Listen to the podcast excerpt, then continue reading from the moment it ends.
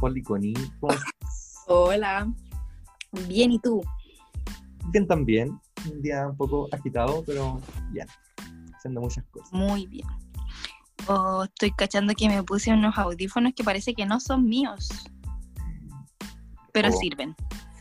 Eh, y sí, también he tenido un día agitado, sabes que siento que las horas se me pasan volando. Ah, amigo, así es la vida en cuarentena.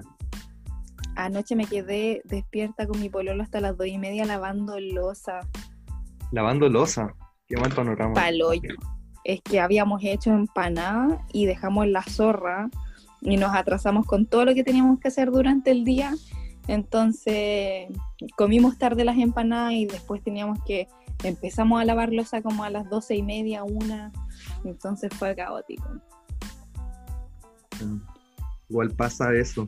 A mí me, me- o sea, me gusta lavar losa si es que no tengo que hacerlo apurado.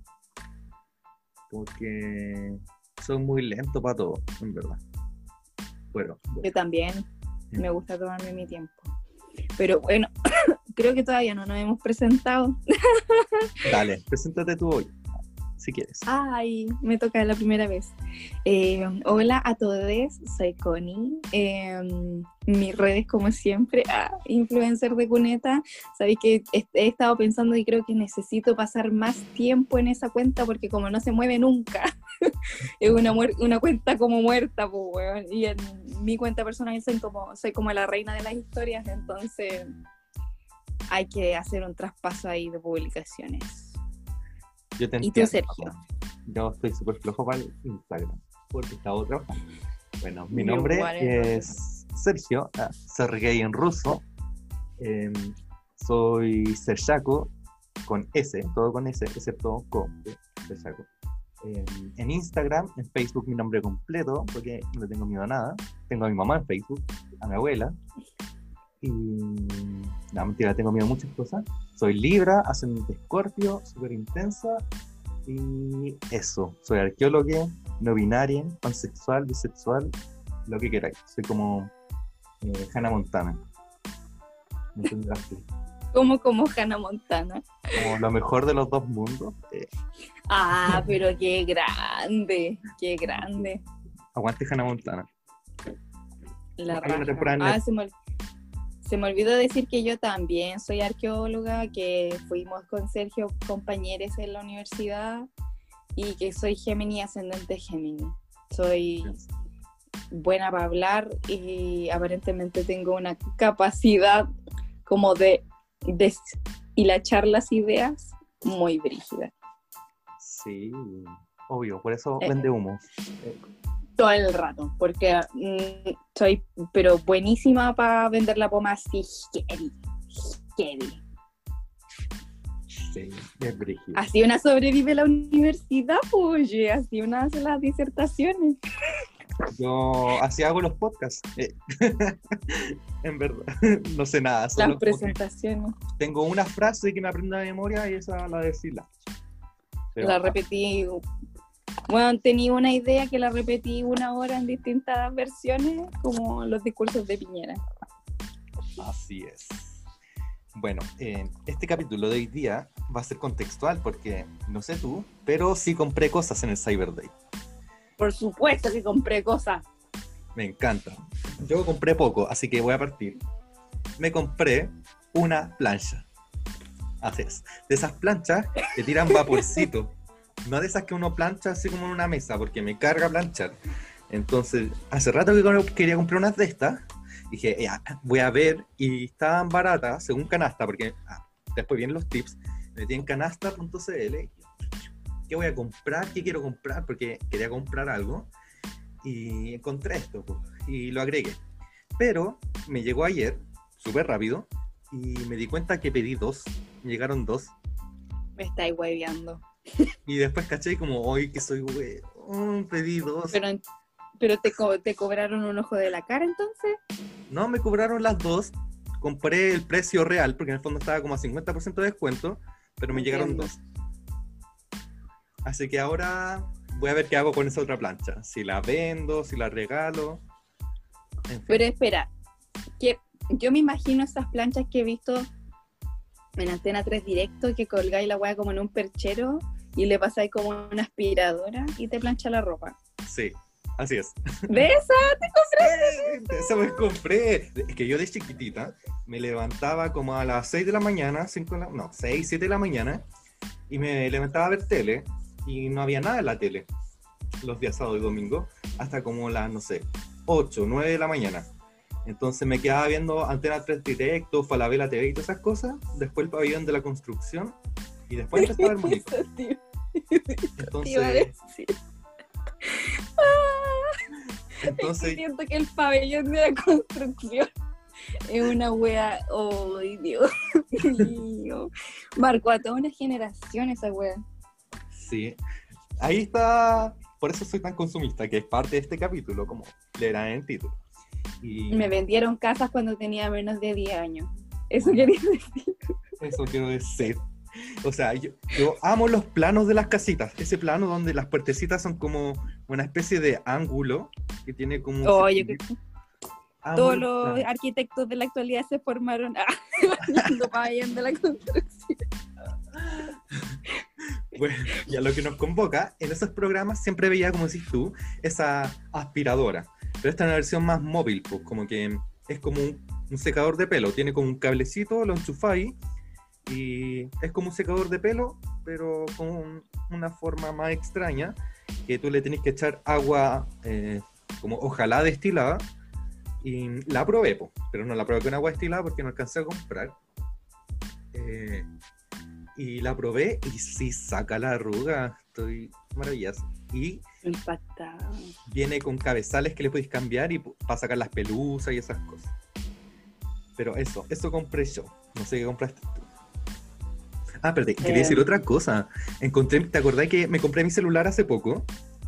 Y eh, mamá también lo quería comprar la otra vez y estaba muy caro, no lo compró. Compré otro celular de la misma, del mismo modelo, pero como una calidad menos. No compré el Pro, porque viene antes. Y ahora el mío, el Pro, está 100 lucas más barato. Clásico. Clásico. 100 lucas no, pero esta wea, lo, esta wea ha sido solo mi mamá. Yo voy a sacar a colación mucho a mi mamá en este capítulo. Eh, consejos financieros con la mamá de Constanza. Mi mamá trabaja en una empresa muy famosa de autos de prestigio internacional. Eh, que no vamos a decir el nombre porque nadie nos ha pagado en este podcast. No, y yo no quiero que quemen a mi mami, pues tú sabes. Eh, y ella me decía una wea de los autos porque, dato freak, a mí me encantan los autos desde que soy chica. Onda, yo alucinaba con tener la pista de autitos de Hot Wheels. Era mi sueño ideal que jamás me dieron porque también me dio vergüenza pedirlo. Como que miraba a mi vecino jugar con él y lo contemplaba en silencio. Eh, bueno, eh, hablando de autos, que mi mamá trabaja en esta automotora gigantesca, eh, me dijo una wea que aplica paloyo con la tecnología, que es que estas cuestiones tú las compras caras y solo se devalúan. Con el tiempo solo van a costar cada vez menos es imposible que cuesten más, que es lo que pasa con las casas. Tú te compras una casa y con el tiempo su valor aumenta. Pero con esta wea, con el tiempo solo se devalúan. Palo. Sí, oye, con esta cosa no tenía que sonar.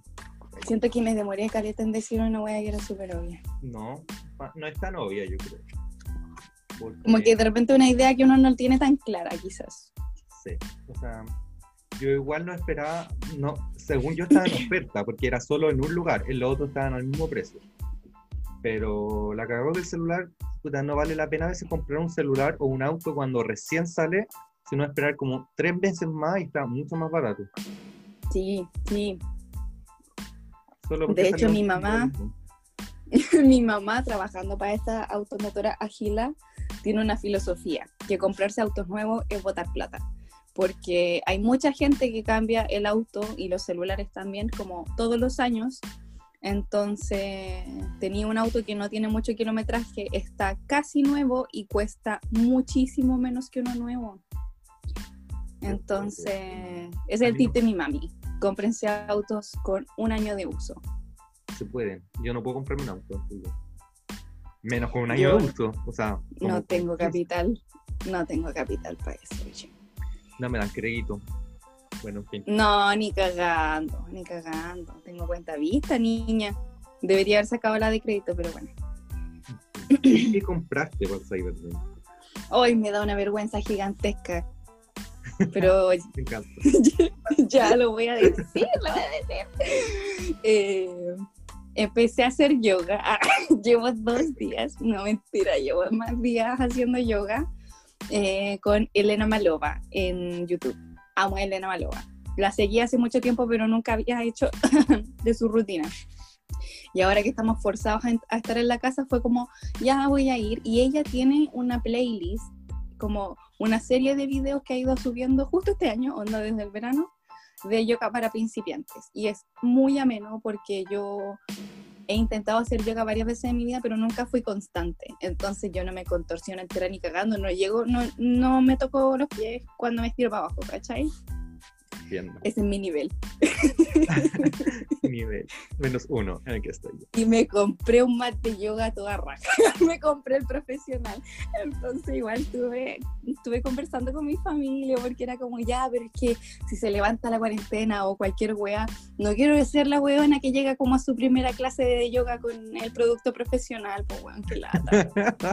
qué vergüenza. que la weona no se toca ni la punta de los pies y tiene un mat de yoga carísimo. Un clásico igual. Oh, clásico, clásico. Mi mamá le dice a esa figura a los Kiko. Sí, Kiko todo el rato. Muy Kiko, Kiko todo el rato. Y si te una wea dos días y te compraste lo profesional y te, te, juraste así. Te pasaste la media película con la wea y no lo hiciste nunca más. Así que eso. Pero sabéis que uno de mis argumentos para invertir en la wea fue primero que sí me estoy enganchando heavy con el yoga, porque dos, eh, yo tengo una hernia en la base de la columna, triste historia. Eh, no me la he controlado, me la diagnosticaron hace tres años y hace tres años ya estaba grave. y me dijeron que no podía cargar peso y aquí yo fui la arqueología trabajando con chuzo en el campo y levantando baldes de tierra todo el día. Súper responsable y me mandaron a hacer una terapia de kinesiología y me dijeron así como tú tienes que hacer estos ejercicios todos los días por el resto de tu vida porque esta weá solo va a empeorar, jamás va a mejorar. Y hubo un tiempo en que fui súper responsable con mis ejercicios y ocupaba el mat de yoga, pero no para hacer yoga, sino que para hacer mis ejercicios de espaldita. Y ahora que empecé a estar un poquito más activa, em, quiero hacerlo porque hubo una época de mi vida en que fui entre comillas, fitness, porque estuve yendo al gimnasio, gimnasio gratis, porque me inscribí para ir al gimnasio de la U. Eh, estaba yendo al gimnasio. Te vi, te vi en la Me viste, igual yo intenté no alumbrarme porque no me gusta mucho la cultura de gimnasio.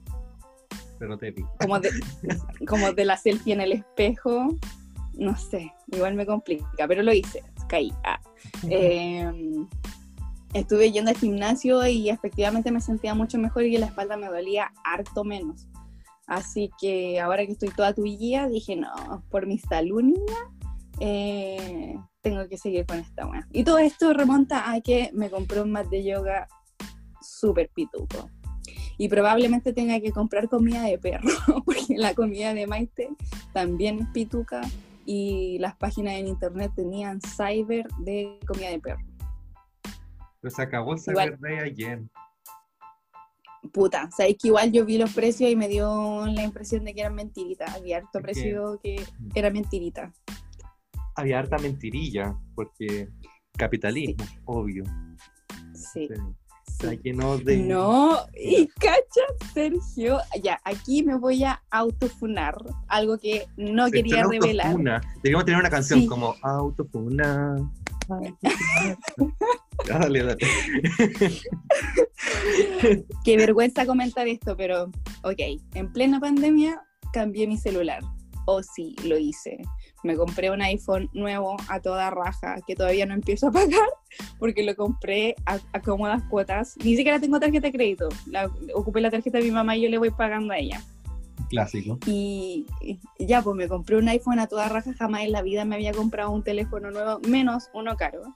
Y como estoy en la onda así como full biodegradable, eh, había encontrado unas carcasas compostables para teléfono. Un cabro que conozco las vende acá en Chile, se llama Peyu, pero él no tenía el modelo que yo me había comprado y yo estaba mañosa con la wea y estaba atravesada con el concepto y había una marca gringa que vendía para el modelo que yo me compré. ¿cachai? Y era toda preciosa y tenían también un protector de pantalla que era como líquido en base a bambú, una wea así. Y también tenían un reductor de radiación, de electromagnetismo, una wea así. Te vendían la cura contra el cáncer y yo por supuesto caí y compré a Estados Unidos y compré hace caleta, no, hace más de un mes y ni cagando ha llegado. Yo, cuando compro al extranjero como que asumo que no va a llegar en por lo menos dos meses. Y el otro día mi mamá me dijo, Connie, ¿sabía algo de esa compra que hiciste al extranjero? Y yo dije, no, o sea, ni siquiera pedí con, con código de seguimiento porque me cagoné con la wea. Onda, envío gratis y todas las promociones y cupones aplicables. Eh, envío gratis de dudosa procedencia. De, con el apuro, ¿cómo se llama esto? correo público, el correo público gringo y el chileno. Em, me van a mandar en mula la wea. Y mi mamá me dice, no, es que en el chat de los vecinos están comentando que el cartero se enojó con uno de los vecinos y no ha venido a dejar los repartos hace caleta de tiempo. a ningún culeado del barrio. ¡Ay, me encanta! Oye, así como que. no puedo creerlo. ¡Ay, yo quedé mala cagada! Entonces oh, solo Dios sabe si algo va a venir, pero el cartero se enojó y cagamos todo, Hoy yo envidio a los iPhone por eso. Ah, como seguimos en el consumismo, perdón, pero yo amo las carcasas iPhone, son tan hermosas y tienen tantas opciones. Y yo ahora me compré de una marca que no es pero es china, es un celular. Y no hay carcasas de mi modelo. No hay, no, existe en ninguna parte, solo fuera. En China. En China. Solo en, China. Y me van a llegar como en 10 años más. Claro, pues porque aduanas está para la cagada y todos los servicios de, correo público y privado están palo colapsados. No sé si habéis visto las fotos de las bodegas. Y en Starken, conche tu madre, yo cuando todavía no quedaba tan la cagada, cuando no, todavía no había cuarentena obligatoria en todo Santiago, eh, yo me compré un petito. Un peto. Sí, un peto a una de estas tiendas como que venden eh, ropa hecha en Chile, como por ellas mismas en Instagram que era un peto con una tela holográfica preciosa. Entonces yo decía, bueno, algún día terminará esta cuarentena y yo voy a salir perrísima al mundo. Esa realidad cada vez se ve más lejana. Pero ya, yo me había pedido mi petito y me lo iban a mandar en Starken. Y resulta que justo después de que yo hice el pedido y entre que las chiquillas me lo iban a despachar, ta, Starken dice que ya no va más a domicilio y que la gente tiene que ir a buscar los pedidos a las oficinas. Hice una fila de tres horas ¿Y en Ciudad de los Valles hay Starken? No, hay una wea de Chile Express, pero fui al Starken que está en Pudahuel Sur. Oye, ¿eso queda cerca de mi casa? Al lado de tu casa, niña. O sea, de tu ah, de la casa de mi mamá. Pero eso es súper lejos de tu casa. Sí. Sí. Qué fuerte. Pero aquí hay auto, o sea, mi mamá tiene auto, pero como está trabajando, teletrabajando, agarré el auto y me fui para allá tú tenés licencia. Sí, pues yo te manejo, si yo te digo que me gustan los autos, me gusta la velocidad. ¿Verdad? Bueno, después de este mm, introducción. este podcast va a ser como solo una conversación. Así es. Eh, a mí me contaste algo que creo que sería súper útil, que era sobre cómo los créditos funcionan. Sí, eh, en base a, esta, eh, estamos hablando de, compras, compras varias. La lógica del crédito. Eh, espera, ¿te refería a lo que te dije que me contaba mi mami? Sí. Voy a leer textual. Mm. ¿Cómo se cagan a la gente? Mm, ya, nuevamente. Mi mami trabaja para la automotora. Ah, lo voy a repetir no sé cuántas veces. Pero ella justo trabaja en el servicio financiero de esta automotora. ¿Cachai? Trabajan los créditos automotrices. Los, y yo ahí caché, porque igual soy, no sé, bueno, entrando al mundo de la adultez. Eh, existen distintos tipos de crédito, pues de casa comercial, de banco, eh, crédito de consumo, crédito hipotecario, bla, bla, bla. Entonces resulta que las automotoras tienen sus propios créditos automotrices. Y ahí trabaja mi mami. Entonces mi mami es una mujer muy ilustrada respecto a cómo estos grandes empresarios te quieren cagar para sacarte la mayor cantidad de plata posible eh, a cualquier pobre diablo que se acerque a consumir su producto.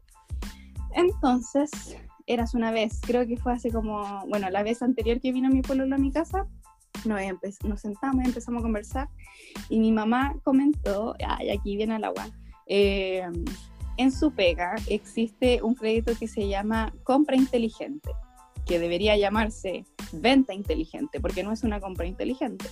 Entonces, ¿qué es lo que pasa?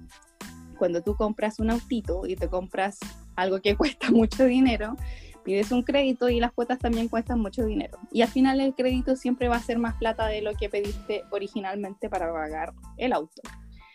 Eh, lo que hace eh, cuando te ofrecen este, este crédito es que tú mensualmente tendrías que pagar menos plata eh, cada, cada mes, pues, ¿cachai? Entonces, como que te venden, entre comillas, que estáis pagando menos interés.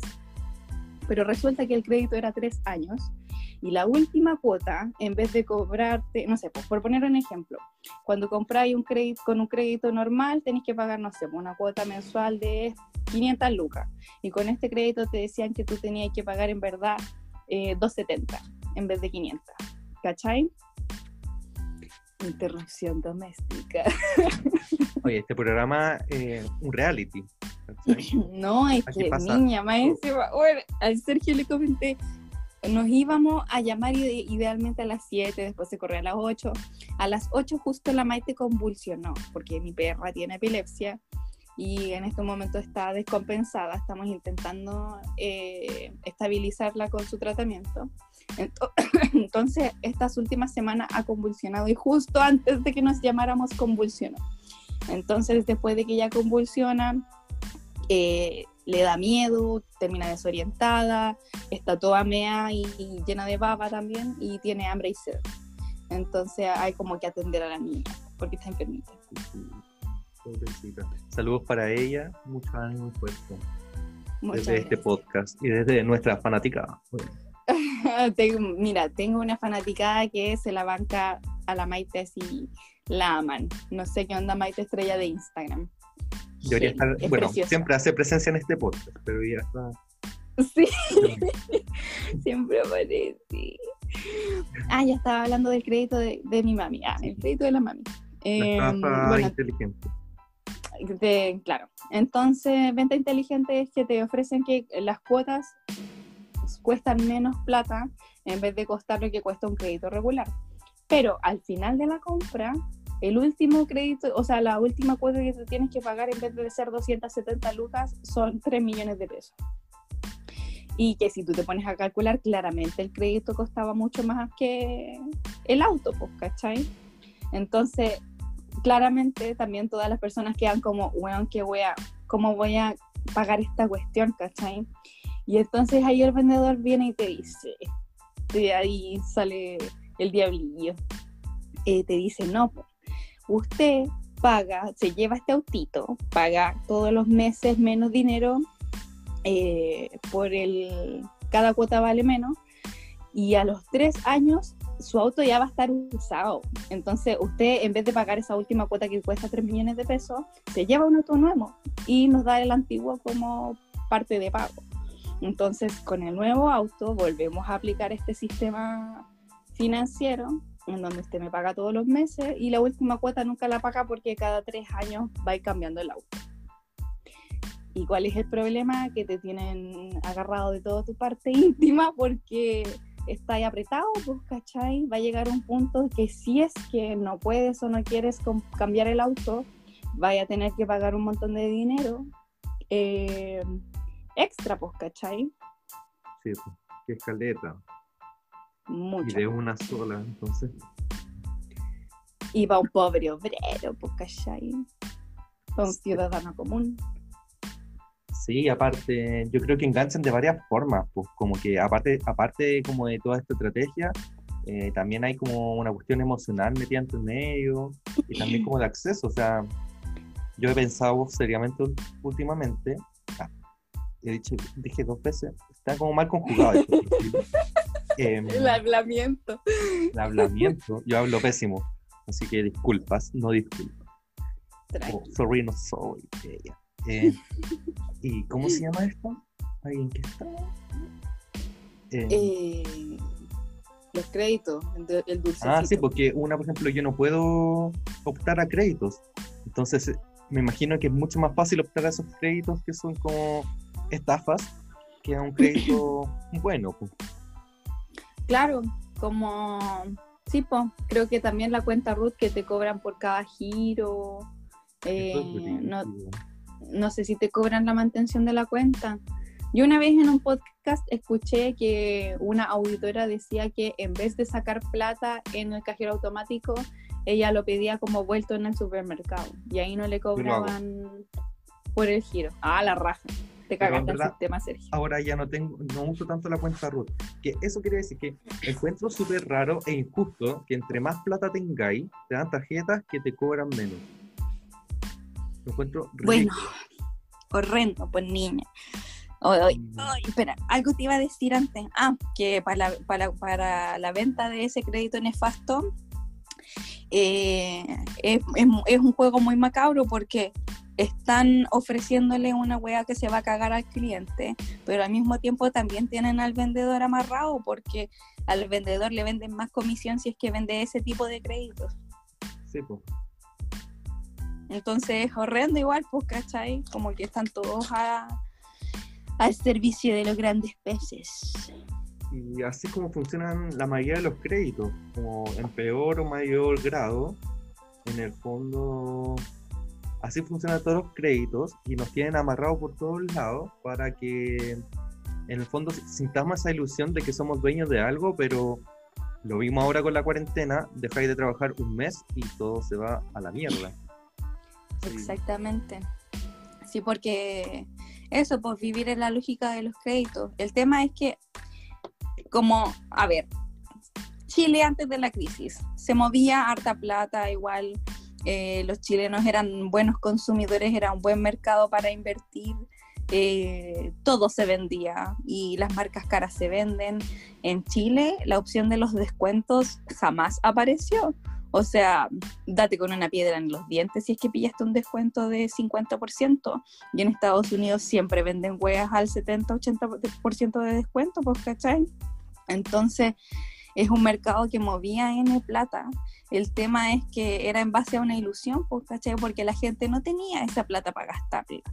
Esa es, la, gracia de los créditos. La persona que pide crédito no es una persona que tiene ahorrada esa plata y prefiere guardarlo o gastarla en otras cosas, sino que la gran mayoría de los casos es gente que no tiene la plata y que solo lo puede pagar en la medida en que fracciona el monto total, pues, ¿cachai? Sí, es verdad. Yo, por ejemplo, viví toda mi vida así. Ahora, como arqueólogo, uno igual gana más plata pero, por ejemplo, ahora igual no he estado con los mejores fondos. He tenido para gastar en estupideces, sí, pero no lo que uno tiene normalmente. Eh, gracias a mi presidente logré tener eh, el 10%, las 500 lucas y todo eso, que me ayuda a consumir más. Pero, pero por ejemplo, el otro día, está, ahora con Cyber Day, estaba pensando comprar un televisor a cuota y, de verdad estaba a punto de comprarlo. Pues que ya, qué ridículo estoy diciendo y no lo compré porque tengo una tele que es súper vieja, no es Smart TV, pero me funciona. Le pongo mi Chromecast y veo Netflix, veo YouTube. En realidad no lo necesito tanto, pero igual lo quiero. Entonces, quería contar eso. no, está bien, está bien.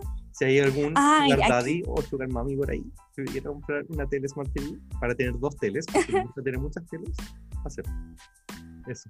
Está bien, sí. No entiendo.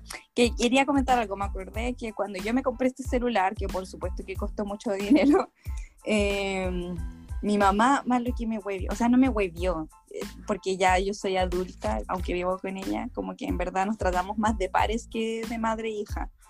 Y sus sabios consejos eran, eh, si te vas a comprar con la lógica de créditos, ojalá cuando hagas la compra tengas por lo menos un tercio del valor total de lo que estáis pagando.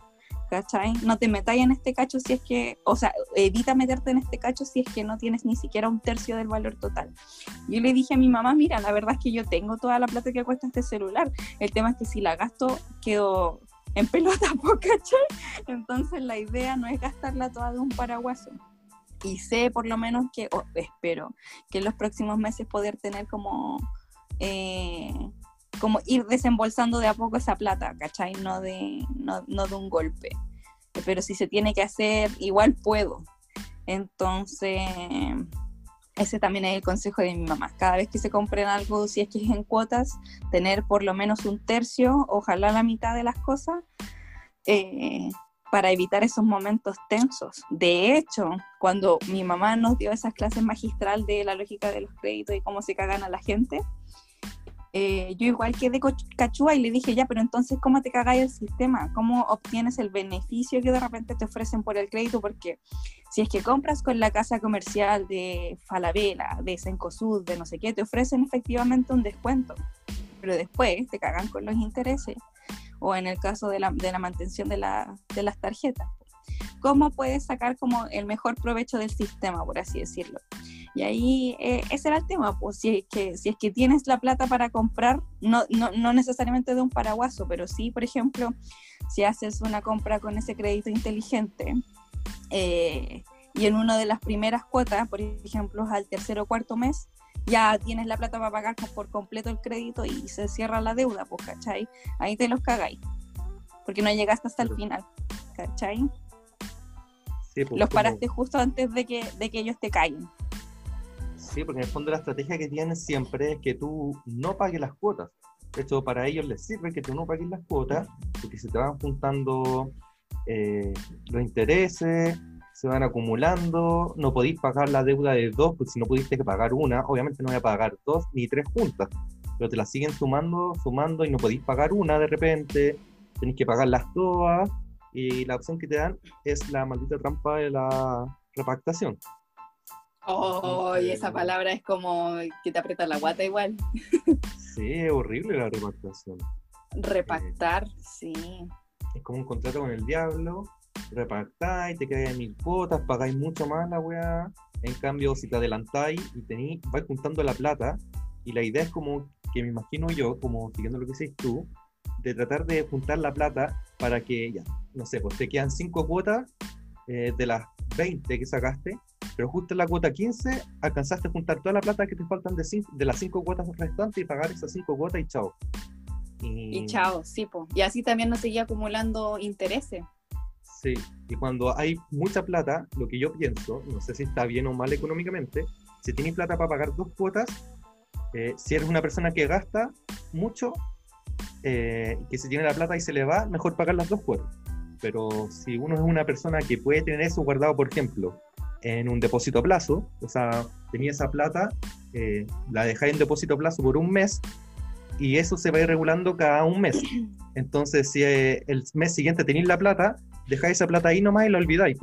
Y cuando no tengáis, vais a recurrir a esa plata. Y así uno evita no pagar una cuota, porque a veces es mejor pagar varias cuotas que pagar eh, varias cuotas de una y después no pagar. No si se entiende.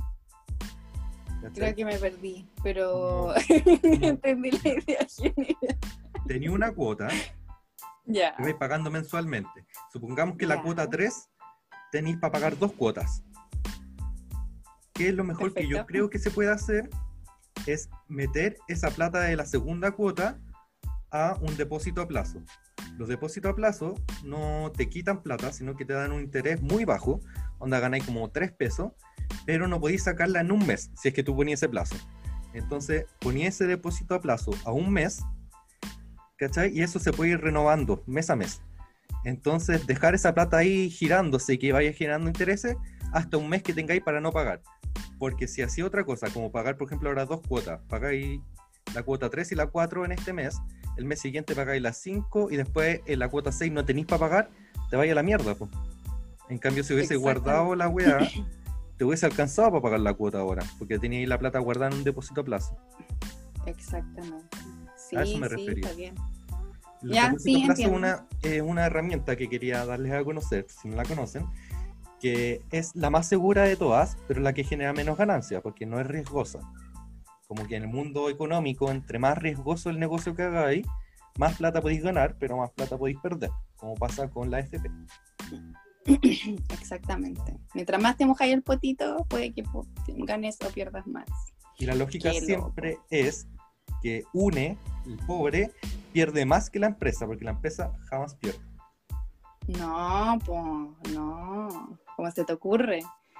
Eh, igual me dio risa porque como me compré esta weá en pleno apocalipsis, el celular eh, carito. también.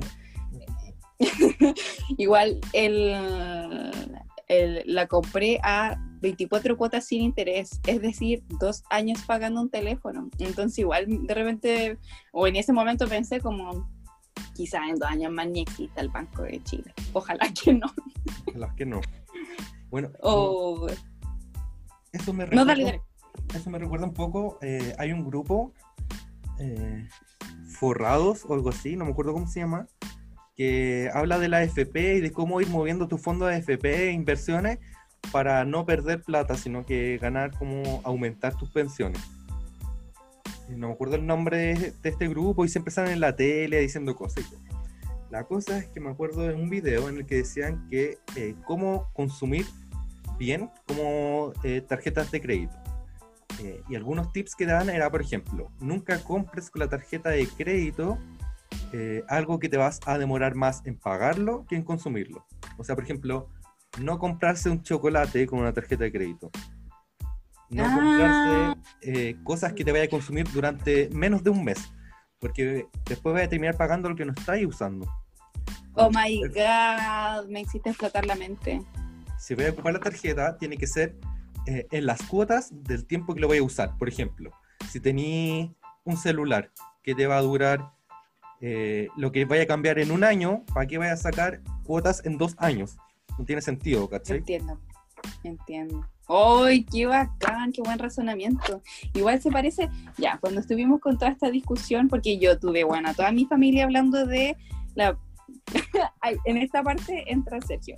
Antes de que yo me comprara el celular, yo hice todo un pequeño estudio de mercado de cuáles eran los, los celulares, o sea, qué tenía que tener un celular para lo que yo quería, cuáles eran los modelos que ofrecían esta cuestión, cuáles eran las diferencias de precio, y yo hice una tabla comparativa entre dos celulares, que era este y uno chinito, que era espectacular, que costaba más barato, era toda raja, pero el, el riesgo es igual como...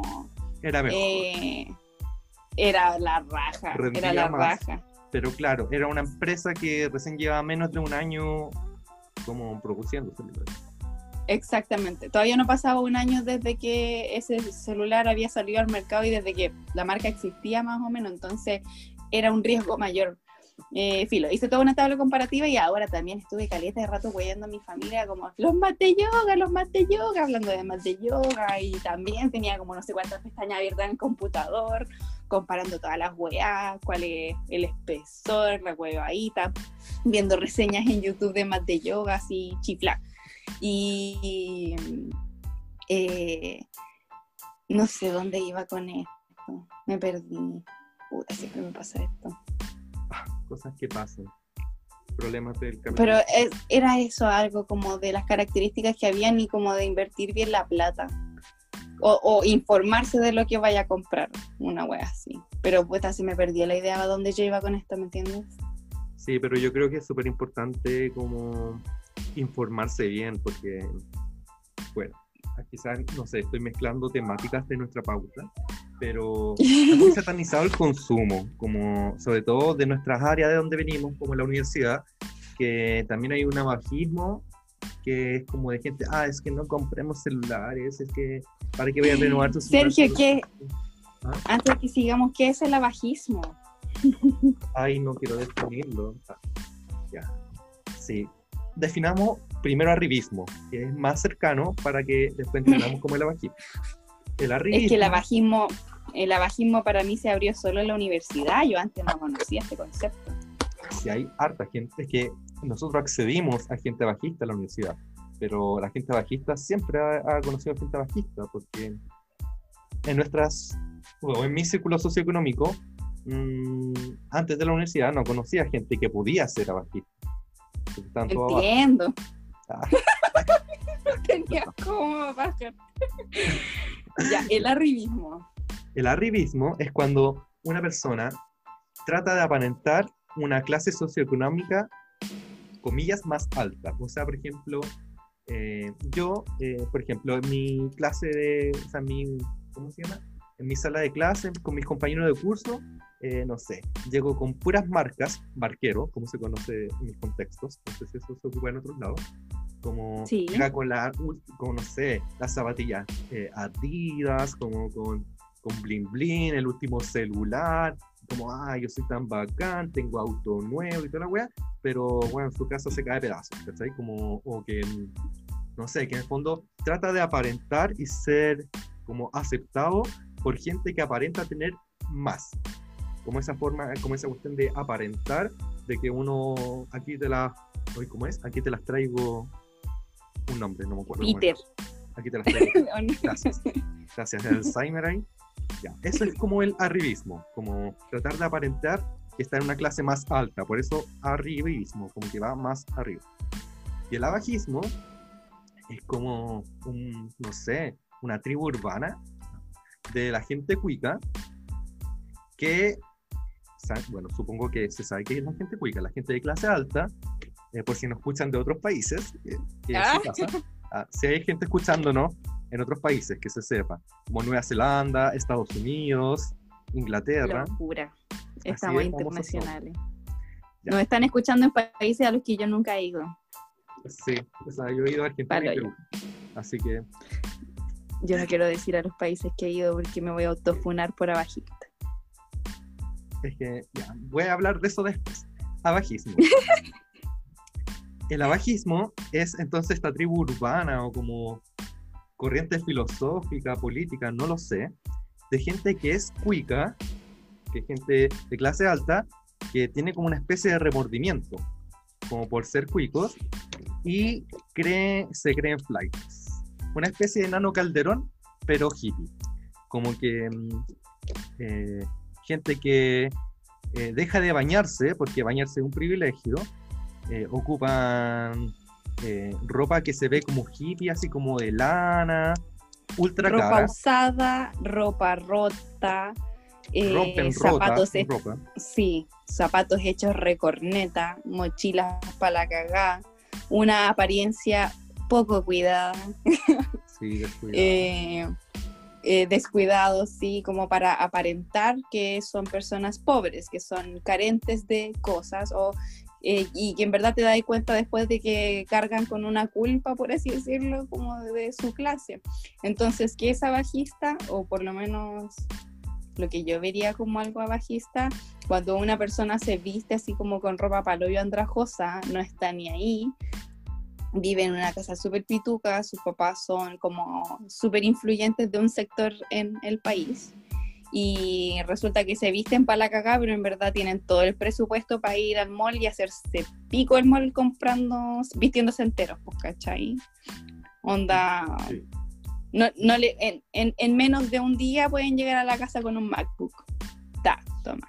Sí, esa gente, mucha de esa gente, porque no toda, hay gente más bajista que otra, pero hay mucha gente bajista que, por ejemplo, a mí un ejemplo que me pasó en la U, cuando yo estaba en primero o segundo de U, iba en la micro y había un loco que tiene una zapatilla rota, de estas de tela, así como, no voy a decir de marca, sí, de esas de lona, y estaba rota, se le veía el dedo y decía, oh, tiene una zapatilla rota, y le miraba el celular y tenía un celular bacán, con un iPhone, con plan de datos. Yo primero no tenía ni cómo tener plan de datos, porque era muy caro para mí.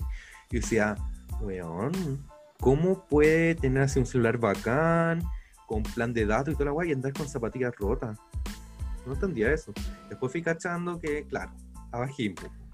Y, y mucha gente abajista, como ya, se viste así como andrajoso, pero ocupan celulares, o sea, ocupan MacBook, por ejemplo, que son mucho más caros Sí. que un notebook. O se mueven en auto, eh, si, tienen, si se mueven en bicicleta, tienen una bicicleta toda Bacán. raja. Así que de dos palos, weón. Sí, y se cagonean para comprarse weas como, ay, no voy a gastar 10 lucas en una mochila. Y todos los años se van de vacaciones al extranjero. no cambian los zapatos. Y. Puta, los papás les pagan la universidad completa, weón. Ya, pero el Como problema- que. Dale, dale. Eso, dale. No, dale, dale. Yo siento que igual es una wea muy, por lo menos en Santiago, muy el estilo de Ñuñoa la Reina. El tema es que ya, puede- la gente puede vestirse como quiera, ¿cachai? Si ellos se quieren vestir así, bacán. Pero esa misma gente tiene un discurso político que te hace sentir como el hoyo, que te juzgan por consumir, por ejemplo, volviendo a este tema. Que es como, weón, ¿cómo te compráis esa weá? Como decía la Conina antes, así como, ay, ¿cómo ven tele todo el día? ¿cachai? Eh, hay que conectarse con la tierra, con la Pachamama, vamos a fumar un pitito y la weá, ¿cachai? ¿Cómo fuiste al mall a comprar ropa? ¿Por qué no le compras, por qué no fuiste a Bandera o a la tienda de ropa usada? O mira, este, este, este polerón era de mi tía en los 70 y yo lo estoy ocupando ahora. El cortaviento, súper abajista. Sí. Súper con mis niñas también. Sí. Y la cosa es que, claro, cargan con esa culpa, te hacen sentir culpable, pero en el fondo siempre han sido privilegiados. Siempre han tenido todos los privilegios que, remitiendo al capítulo 1 de este podcast. em, entonces, es complejo, po. te hacen sentir mal durante la U. Y después te das cuenta que, bueno, terminando la U, los locos tienen la media ropa, tienen casas, tienen la vida asegurada, ¿cachai? Y tú ahí seguís con, como más encima te, eh, te- eh, tienen la patudez de decirte cómo tenés que vivir tu ética, la lucha de De clases. juzgarte. Sí. Y cómo ser Sí. buen pobre, weón. Es como, ¿Cómo ser buen pobre? Sí, ¿Cómo manual ser para buen ser buen pobre. Es ir Cuando tú al no eres pobre. a comprarse ropa. Eso es ser realmente pobre. No comprarse la ropa al mismo valor que en Fashion Park, pero usado. Exactamente, exactamente. Eh, es palo yo esa cuestión como del moralismo igual. Y entiendo, de- o sea, de cierta forma entiendo de dónde viene. Porque, a ver, voy a poner, voy a explicar mi rollo con la ropa usada. Eh, Aguante la ropa yo usada. tengo. Sí, no, la ropa usada es bacán. Yo tengo, bueno, fuera huevo la mitad de mi closet y quizás más es ropa usada. No necesariamente comprada, como heredada de parientes, de amigues y cosas así. Eh, pero en el abajismo, harta ropa usada. Harta ropa usada y, bueno, que te vayan a ver con una bolsa del H&M. Yo una vez pasé al Costanera Center y andaba como con dos bolsas del H&M y me fui a la U. a- no me acuerdo qué agua tenía que hacer en la U, pero tenía que volver a la U. Y casi me lincharon por andar en Gómez Millas con bolsas de H&M, niña. Pero ¿cómo H&M apoyas una...? Es pobre igual. Sí, yo me creía pituca porque yo me quería regalonear comprándome ropa bonita igual, pues, ¿cachai? Sí. Y Yo quiero agregar un ropa bonita que no fuera cara. Yo ¿Ah? agrego un paréntesis que yo antes vestía en Fashion Park, Dijon y todas esas cosas y yo pensaba que H&M era cuico. Después me di cuenta que es como un Fashion Park para gente cola y mujeres. Ya, ese era mi paréntesis. Sí, sí, sí, yo igual me sentía pituca como, ¡ay, qué bonita H&M! Y después fui cachando, más encima la calidad de la ropa bastante malita. Malísimo. Eh, pero bueno, yo en esa época como que tenía una luquita y me quería regalonear con ropa nueva, bonita, como que yo hubiese elegido el diseño y no como la wea que me llegó como por rebote. Y mm, pasé después a la U, me lincharon porque, aquí dato por si la gente no sabe, H&M es como la marca ícono de la industria del fast fashion, que significa del inglés eh, moda rápida. Eh, y que es, pucha, la, la industria de la vestimenta contamina más que la chucha. Genera una cantidad agilada de basura y más encima trabajan con condiciones laborales horrendas. Entonces, es como el diablo básicamente, pues, ¿cachai? La industria de la ropa está matando más rápido al planeta y a seres humanos. Y resulta que esa industria ha sido muy motivada por el consumismo, pues, ¿cachai? Porque la gente eh, quiere vestirse con lo último de la moda y estar constantemente como siendo tendencia y eso inevitablemente, eh, la, la, moda va más rápido que la vida útil de la ropa. Por lo tanto, eh, la ropa es de mala calidad porque no está eh, no son poleras que están pensadas para que la ocupe una persona cinco años todos los días, ¿cachai? Tú la ocupas un año y ya está toda pulilla, ¿cachai? Entonces, bueno, H&M era como la, es la industria así como ícono de la wea porque están hiperfunados por las organizaciones de comercio justo, trabajo ético y weas así. Y yo llegué a comer con una bolsa de H&M y casi me lincharon y me dio una paja gigante porque yo fui porque me quería vestir bonita, ¿cachai? Y igual, cachaba que el retail es rancio, pero no solo H&M, todo el retail funciona así, pues, ¿cachai? Entonces, a lo que voy es que llega un punto en que ya va a ser como, entre comillas, antisistema, pero llega un punto en que inevitablemente como que te tenéis que, tenéis que acceder a los poderosos, pues, ¿cachai? Y pasa caleta con el tema de la tecnología como que no existe la tecnología autogestionada, ¿cachai? Y igual es un artículo útil de la vida moderna. En cuarentena más todavía. Yo quería agregar, como para que dimensionen un poco de qué implica llegar con una bolsa HM a Juan Gómez Milla, eh, es, por ejemplo, que yo llegue, yo, persona con pene, con un tutú y una polera, o sea, una, un pañuelo verde abortista a una iglesia. Así como, ese es más o menos el cine. Herejía. Herejía, Jerry. Sí, o sea, como satánico, asesino, maricón, te matamos. Traidor. Eso, es como, como lo que pasaría en Comesmillas si entráis con H&M. Así, impactante, que heavy describirlo así, pero sí, pues, no, se me lincharon. Tu performática ahí, innovadora. No, es que yo estaba haciendo, claro, una, una una performance. Sí, ahí full yegua del apocalipsis ahí entrando con tu bolsita de H&M. Llegando directo al corazón de los cuicos abajistas. Me encanta. Yo quise, eh, quise romper el mundo. Sí, me encanta tu crítica de clase que hay detrás. Un análisis ahí súper importante. sí. Yo quiero hacer una pregunta. Ah, dale. Dale, dale. No, dale, me quería hacer una pregunta yo quiero hacerte una pregunta, como interpelándote, porque yo no sé tanto. Qué miedo, dale. Yo siento que, mm, volviendo como al tema, o sea, como estamos en este tema del consumo, del fast fashion, del, del abajismo y el arribismo, sobre todo en el arribismo, de cómo llegamos a esta situación, po? cómo llegamos a, a los créditos, cómo llegamos a, a las empresas transnacionales como HM, cómo llegamos como a todo este sistema de querer comprar lo último que hay, comprarse autos, compra inteligente, eh, tarjeta de crédito, ahora tarjetas de crédito online. ¿Cachai? ¿Cómo, ¿Cómo llegamos a esto? Match, tarjeta de crédito para los Kuma. Eh, Match. Eh, a toda raja Match. Gracias a Match, oye, ahora soy toda una perra divina porque tengo Spotify Premium, por pues, niña. Yo igual. Y la vida sin Spotify Premium ya es otra cosa.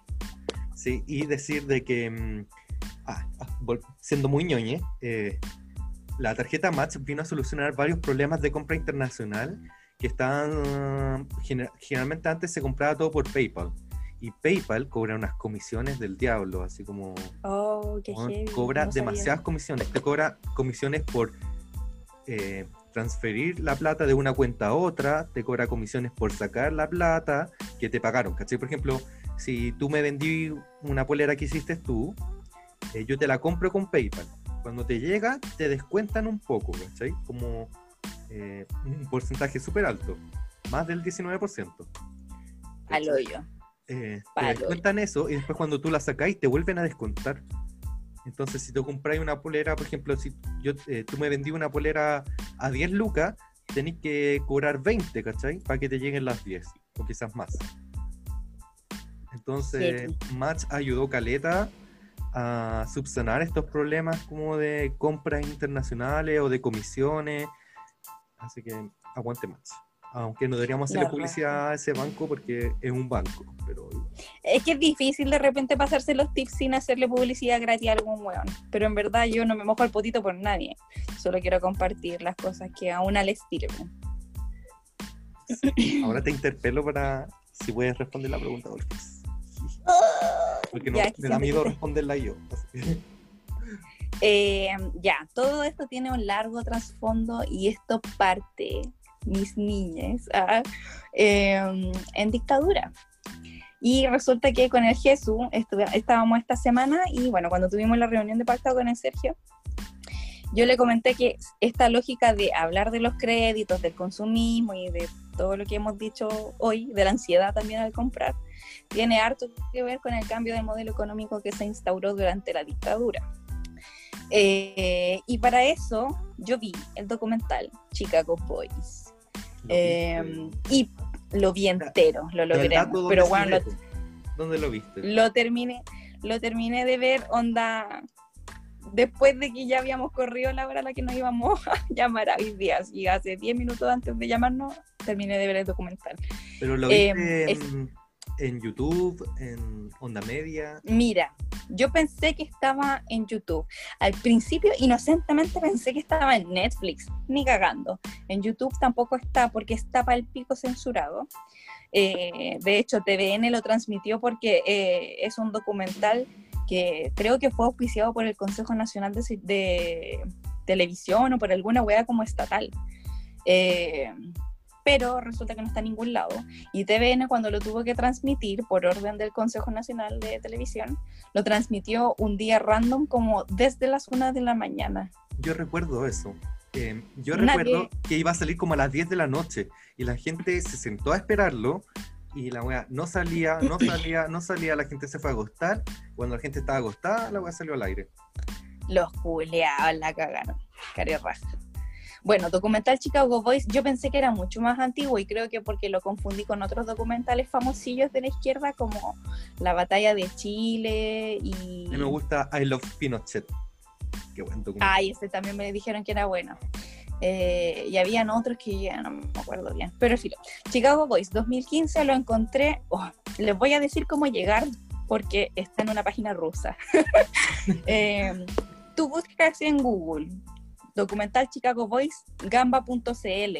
En gamba.cl hicieron un artículo de cuando TVN transmitió esta cuestión a la hora de la corneta y al final del artículo tienen como entre medio el link para llegar a la página donde está disponible. Y está en, en verdad está por así decirlo en inglés, no tiene ninguna narración. La mayoría de la gente que habla habla en español, tiene subtítulo en inglés, pero de repente hablan gringos o hablan en inglés y ahí no tiene subtítulo. Así que no sé si, ojalá si se pueden juntar con alguien que sí hable inglés para que le traduzca a los demás o si simplemente se saltan esa parte, no sé, pero no tiene subtítulo en español. Entonces ahí ya hay una barrera idiomática. Y bueno, afortunadamente yo hablo inglés. Entonces ahí lo estábamos viendo y es súper interesante, se lo recomiendo a la gente verlo. Y resulta que ya, eh, a, de lo que ha pasado últimamente en términos de política, se habla caleta de que Joaquín Lavín fue un famoso Chicago Boy y tiene fotos con eh, Jaime Guzmán, el mismo Pinochet, etcétera. De hecho, si tú miráis su currículum, me lo pueden está el video cuando defendía a Pinochet en plena democracia, en el 2000 y algo. También. Ha salido últimamente caleta en las redes sociales. Ay, creo que no lo he visto, o quizás lo he visto y ya me perdí. Pero bueno, el documental es muy bueno y salen unas cuñas súper agiladas y se trata, yo pensé que se iba a tratar de Joaquín Lavín, Cristian Larroulette y un montón de otros hueones, pero resulta que no. La primera generación de Chicago Boys se formó en los años 50 en plena Guerra Fría, cuando el gobierno gringo financió eh, intercambios estudiantiles entre universidades gringas y países latinoamericanos que estaban como muy cerca del comunismo para el gusto de los gringos, ¿cachai? Entonces ahí...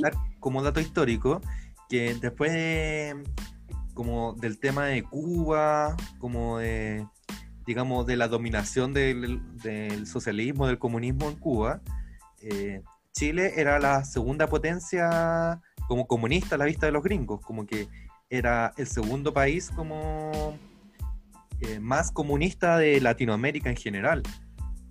Y, como que eso está muy en el imaginario. De hecho, hay un juego, Metal Gear Solid, creo que el Peace Walker, donde mencionan esto, ¿cachai? Como que Chile de verdad era como súper importante en el tema de la Guerra Fría, Guerra Fría, perdón, en Latinoamérica. Era la segunda Qué heavy. Qué heavy. Eh, Allá, pues, la primera generación de Chicago Boys partió en los años 50 a la Universidad de Chicago y el intercambio en aquella época igual era entre comillas bien precario, ¿cachai? Como que la beca de alimentación era como justita, no era algo muy lujoso y en aquella época la escuela de economía de la Universidad Católica en verdad era muy pequeña y la exigencia según ellos no era muy alta. Cuando llegaron a la Universidad de Chicago en plena Guerra Fría con financiamiento del gobierno gringo, a los hueones los estrujaron porque les dijeron desde un principio que este intercambio era para desarrollar un nuevo modelo económico para Chile. Entonces, estos hueones supieron desde un, desde un primer minuto que esa era su pega, ¿cachai? Entonces, les sacaron el jugo en Gringolandia. ¿Qué fue? No anoté los nombres, la callé. Pero había uno que decían a cada rato, que es Sergio de Castro, que después, a medida que va avanzando el documental, tú te das cuenta que Sergio de Castro, o quizás le cambié el nombre, eh, fue ministro de Pinochet, ministro de Economía de Pinochet. Terrible. En los 70, así en los primeros años de la dictadura. Y tuvo cargos muy importantes, muy, muy brígidos. Pero bueno, resulta que ya se hizo este intercambio, después los cabros volvieron a Chile, con, habiendo estado dos años en la Universidad de Chicago, eh, Milton Friedman, famoso economista gringo eh, del neoliberalismo, eh, fue profesor de ellos y ellos dicen que él tenía como unas ideas muy de que el mercado fuera lo más abierto posible y salen también frases de Milton Friedman hablando. de que el Estado tiene que ser lo más pequeño posible, que la interacción económica que se da entre el, el, oferente y el demandante no, hay, no tiene ningún rol que jugar el Estado, es un juego que se da como entre ellos y la, la única, el único rol que tiene que cumplir el Estado es dejar el camino limpio para que se dé la, o, para que se dé las interacciones como justas, por así decirlo. El tema es que ya, pues los jóvenes volvieron a Chile, empezaron a dar clases en la católica, empezaron a subir mucho el nivel de exigencia que tenían con sus estudiantes y sobre todo los estudiantes que estaban terminando la carrera cuando estos hueones volvieron a Chile, encontraban que ellos eran así como demasiado exigentes y eran unos lateros. Y les pusieron los Chicago Boys, que al principio significaba que eran como los hueones maricones, o sea, en el sentido, perdón, pero como de exigentes quiero agregar que se llaman Chicago Boys porque estudian en la Universidad de Chicago, no me equivoco. En la Universidad de Chicago, sí. Entonces, por eso Chicago Boys. Sí, fueron eh, el intercambio de la Universidad Católica era con la Universidad de Chicago, que en aquella época como que la Universidad de Chicago tenía su no sé qué en Gringolandia, porque para la gente que no esté muy metida en el mundo de las universidades, eh, las universidades tienen su programa académico, por así decirlo, tienen su norte para dónde quieren dirigir la universidad. Entonces, las carreras que se imparten en las distintas universidades tienen un enfoque bastante característico. Entonces, me acuerdo que, o sea, no, estuve muy pendiente, pero dijeron en el documental que parece que la Universidad de Chicago era como muy loquilla, era como muy novedosa entre otras universidades gringas en aquella época. Sí, parece que era mal mirada incluso un poco. Ah, no cacho ahí. No cacho. Pero bueno, cuando llegaron estos locos, llegaron súper exigentes y les pusieron los Chicago Boys como para decir que los huevones se, se estaban pasando en la media película. Y empezó a pasar el tiempo y después salió electo Alessandri, primer Alessandri, o no sé, primer, segundo Alessandri de Brasil, no sé, Alessandri salió de presidente y los huevones generaron un, un modelo económico porque se estaban dando cuenta de que sus eh, aprendizajes estaban quedando solo en el plano de lo académico. Entonces generaron un proyecto económico para presentárselo al presidente, que a todo esto hasta aquel entonces era de derecha. Y el presidente no los pescó porque dijo que el cambio económico era demasiado radical, así que no le interesaba. Después fue el, gobierno de Allende, empezó a quedar la cagada, porque imagínate, si Estados Unidos ya desde los 50 estaba con la pera porque Chile estaba demasiado cerca del comunismo para su interés, que haya salido electo democráticamente un presidente socialista, los buenos se fueron de raja. Quiero eh, agrandar la idea. Yo no soy totalmente fanático de Allende, eh, ah, polémico, pero eh, Allende era el primer presidente del mundo en ser elegido democráticamente. Si no me equivoco. Porque en presidente socialista. Sí, o de izquierda. De izquierda, sí. Porque en el fondo todos los otros eh, presidentes o como cargos políticos de izquierda, quizás era solo Latinoamérica y estoy agrandando la idea, pero no importa, la performance, uno lo da todo. Y era súper rígido porque la mayoría de los presidentes, o todos, que eran de izquierda o eh, habían llegado por algún tipo de manifestación política, como, no sé, como en Cuba, ¿cachai? En Cuba fue la fuerza, no hubo elección democrática. Claro, como por un régimen. Claro. O por, un golpe de Estado, alguna cosa así. Claro, un movimiento político militar.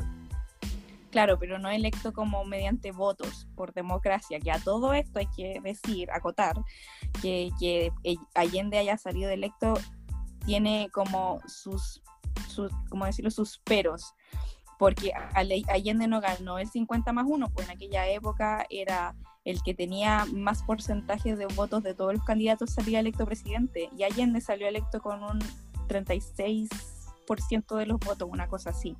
Y Alisandri, que era su competencia, tenía como 34, 35. Y creo que habían otros candidatos, pero Allende, el tema es que Allende no tenía, no tenía más de la mitad de los votos de, a su favor.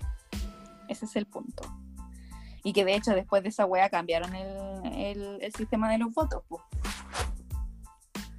Eh, bueno, y, pasó esa weá y bueno, de ahí empezó el bloqueo económico gringo, que en la actualidad ya no es como una teoría, sino que es una verdad, que la CIA financió mm, el bloqueo económico que se hizo acá en Chile, le pagó a los camioneros, eh, habían financiado los estudios de los, de los Chicago Boys y básicamente había todo un plan de Estados Unidos de ponerle plata a gente de este país para que el comunismo no ganara.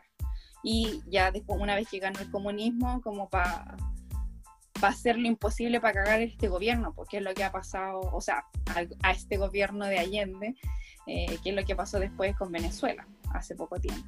El bloqueo económico que tiene Cuba también. Y bueno, Corea del Norte es un mundo aparte. Eh, eso, pues. entonces cuando empezó esta cuestión, los cabros, eh, supuestamente lo que dice el documental, es que empezaron a tener unas conversaciones, filo, los, militares como que se empezaron a mover y ellos presentaron un modelo económico que existía antes del golpe. Entonces al momento del golpe, los militares pusieron la fuerza y los Chicago Boys pusieron el modelo económico político y desde entonces empezó a cambiar el modelo económico con medidas que eran muy drásticas, que iban contra todo lo que había hecho Allende y todo lo que habían hecho los otros presidentes antes también, la reforma agraria y un montón de weas. Entonces empezaron a achicar el Estado. ¿Y qué significa achicar el Estado? Vender las empresas estatales, que existan menos instituciones del gobierno, menos ministerios, menos cargos públicos, eh, menos oficinas, de todo, ¿cachai? Que el Estado cada, cada vez fuera más pequeño y que el mercado privado también fuera cada vez más grande. Y todo eso es, entre comillas, culpa de los Chicago Boys. Ahora, ¿a qué, qué habíamos conversado con Sergio el otro día de por qué era importante este documental? Que no sé si encontré también la respuesta, es que yo tenía entendido que el modelo económico cambió en dictadura. No estaba tan clara cuándo es que empiezan a aparecer eh, la figura de los créditos. Según me dijeron por Internox, habría sido en 1976. Pero los cambios económicos empezaron desde el día 1 de la dictadura desde el 73 en adelante y el 82, 10 años después del golpe, eh, hubo un colapso económico y todo se fue al carajo. Básicamente el modelo económico que pusieron los Chicago Boys, que era liberar en su extremo, 10 años duró porque en 10 años colapsó, ¿cachai? el, sistema que supuestamente se autorregula, un modelo económico extremadamente abierto, en donde existe un flujo ininterrumpido entre vendedor y comprante. Lo dije pésimo, pero ese modelo económico solo duró 10 años y se fue al carajo. Y en el 82 empezaron las manifestaciones en contra del régimen. Yo quiero agregar que en muchas partes, no sé quién es el autor de esta idea, pero se habla de que Chile fue el laboratorio del neoliberalismo. Eh, en el fondo, aquí se fue experimentando el modelo estadounidense que después se fue instalando, digamos, en todo el mundo. Eh, eso por una parte. Y lo otro es que me gustaría un poco como, ya estamos hablando del neoliberalismo, yo no sé esto, estoy vendiendo humo, pero en el fondo existen dos conceptos que quizás sea necesario entender, quizás lo podemos dejar para más adelante una como visión más profunda, pero es el liberalismo versus el neoliberalismo. En el fondo, eh, siempre ha habido capitalismo en Chile, hasta el día de hoy. Claro. Pero hay una diferencia entre el liberalismo y el neoliberalismo, o el capitalismo antiguo y el capitalismo tardío. O sea, antiguo no el concepto, pero existe el capitalismo tardío como concepto. Entonces, mm, eh, esta nueva forma de capitalismo es muy distinta a la anterior, porque en este sistema es donde ingresan la AFP, donde ingresan los créditos, donde ingresan las empresas multinacionales, donde empieza a dividirse el trabajo en cadenas operativas, eh, digamos que son muy amplias en, todo el mundo, donde en el fondo se van haciendo todas las cosas ilegales en los, los países que lo permiten. O sea, como, bueno, si en Chile no se permite, por ejemplo, eh, hacer trabajar a niños de 9 a 12 años, bueno, hagámoslos trabajar en algún país, no sé, de India o de China, qué sé yo.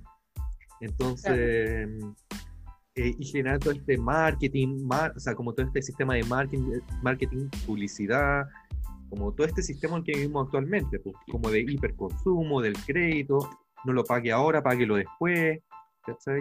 Como todo este sistema de cuotas, eh, en el fondo se instala con, con el pinochetismo y va creando esta ilusión de que la sociedad va progresando. Y en el fondo nosotros vemos consecuencias visibles de este progreso, como, no sé, desde que yo soy chico hasta lo que soy ahora, he visto un progreso material en mi vida, como que he visto más acceso a cosas, pero ¿a costo de qué? A costo de una salud cada vez más precarizada, a una educación cada vez más precarizada, o sea, ¿qué, qué decir con precarizada? De precario, o sea, en el fondo eh, tenemos que pagar por todo por salud, ¿cachai? Como que yo ahora, por ejemplo, si no trabajo, eh, no gano. O sea, si yo estoy enfermo, nadie me paga una licencia. Eh, todo, la gran mayoría del país trabaja con boletas, no trabaja con contratos, en subcontrato. La división del trabajo en, en subcontrato, en empresas, en asesorías, ¿cachai? Donde allá, los, eh, estos trabajadores de tal empresa. Y en el fondo la gran empresa no, hace, no se hace cargo de ningún trabajador, porque tiene puras empresas chicas trabajando dentro. Todo este sistema, escucha, perdón, el micrófono. Todo este sistema en el fondo, están penando. Eh, toda esta intervención en el fondo económica es esto, porque estoy como eh, darnos cosas a crédito para vivir enjaulado en esos créditos a cambio de no tener un sistema de salud, no tener un sistema de educación, un sistema de transporte. Eso quería decir. Es que exactamente por lo que dice Sergio, que el neoliberalismo es más radical en el sentido de que es mucho más abierto que el liberalismo original. Eh, y hay servicios básicos que el neoliberalismo ya no considera como básicos por eso el tema de que las, las previsiones sean privadas, el sistema de salud sea privado, que genera inevitablemente una inequidad, una diferencia entre quienes, quienes tienen el poder económico y quienes no.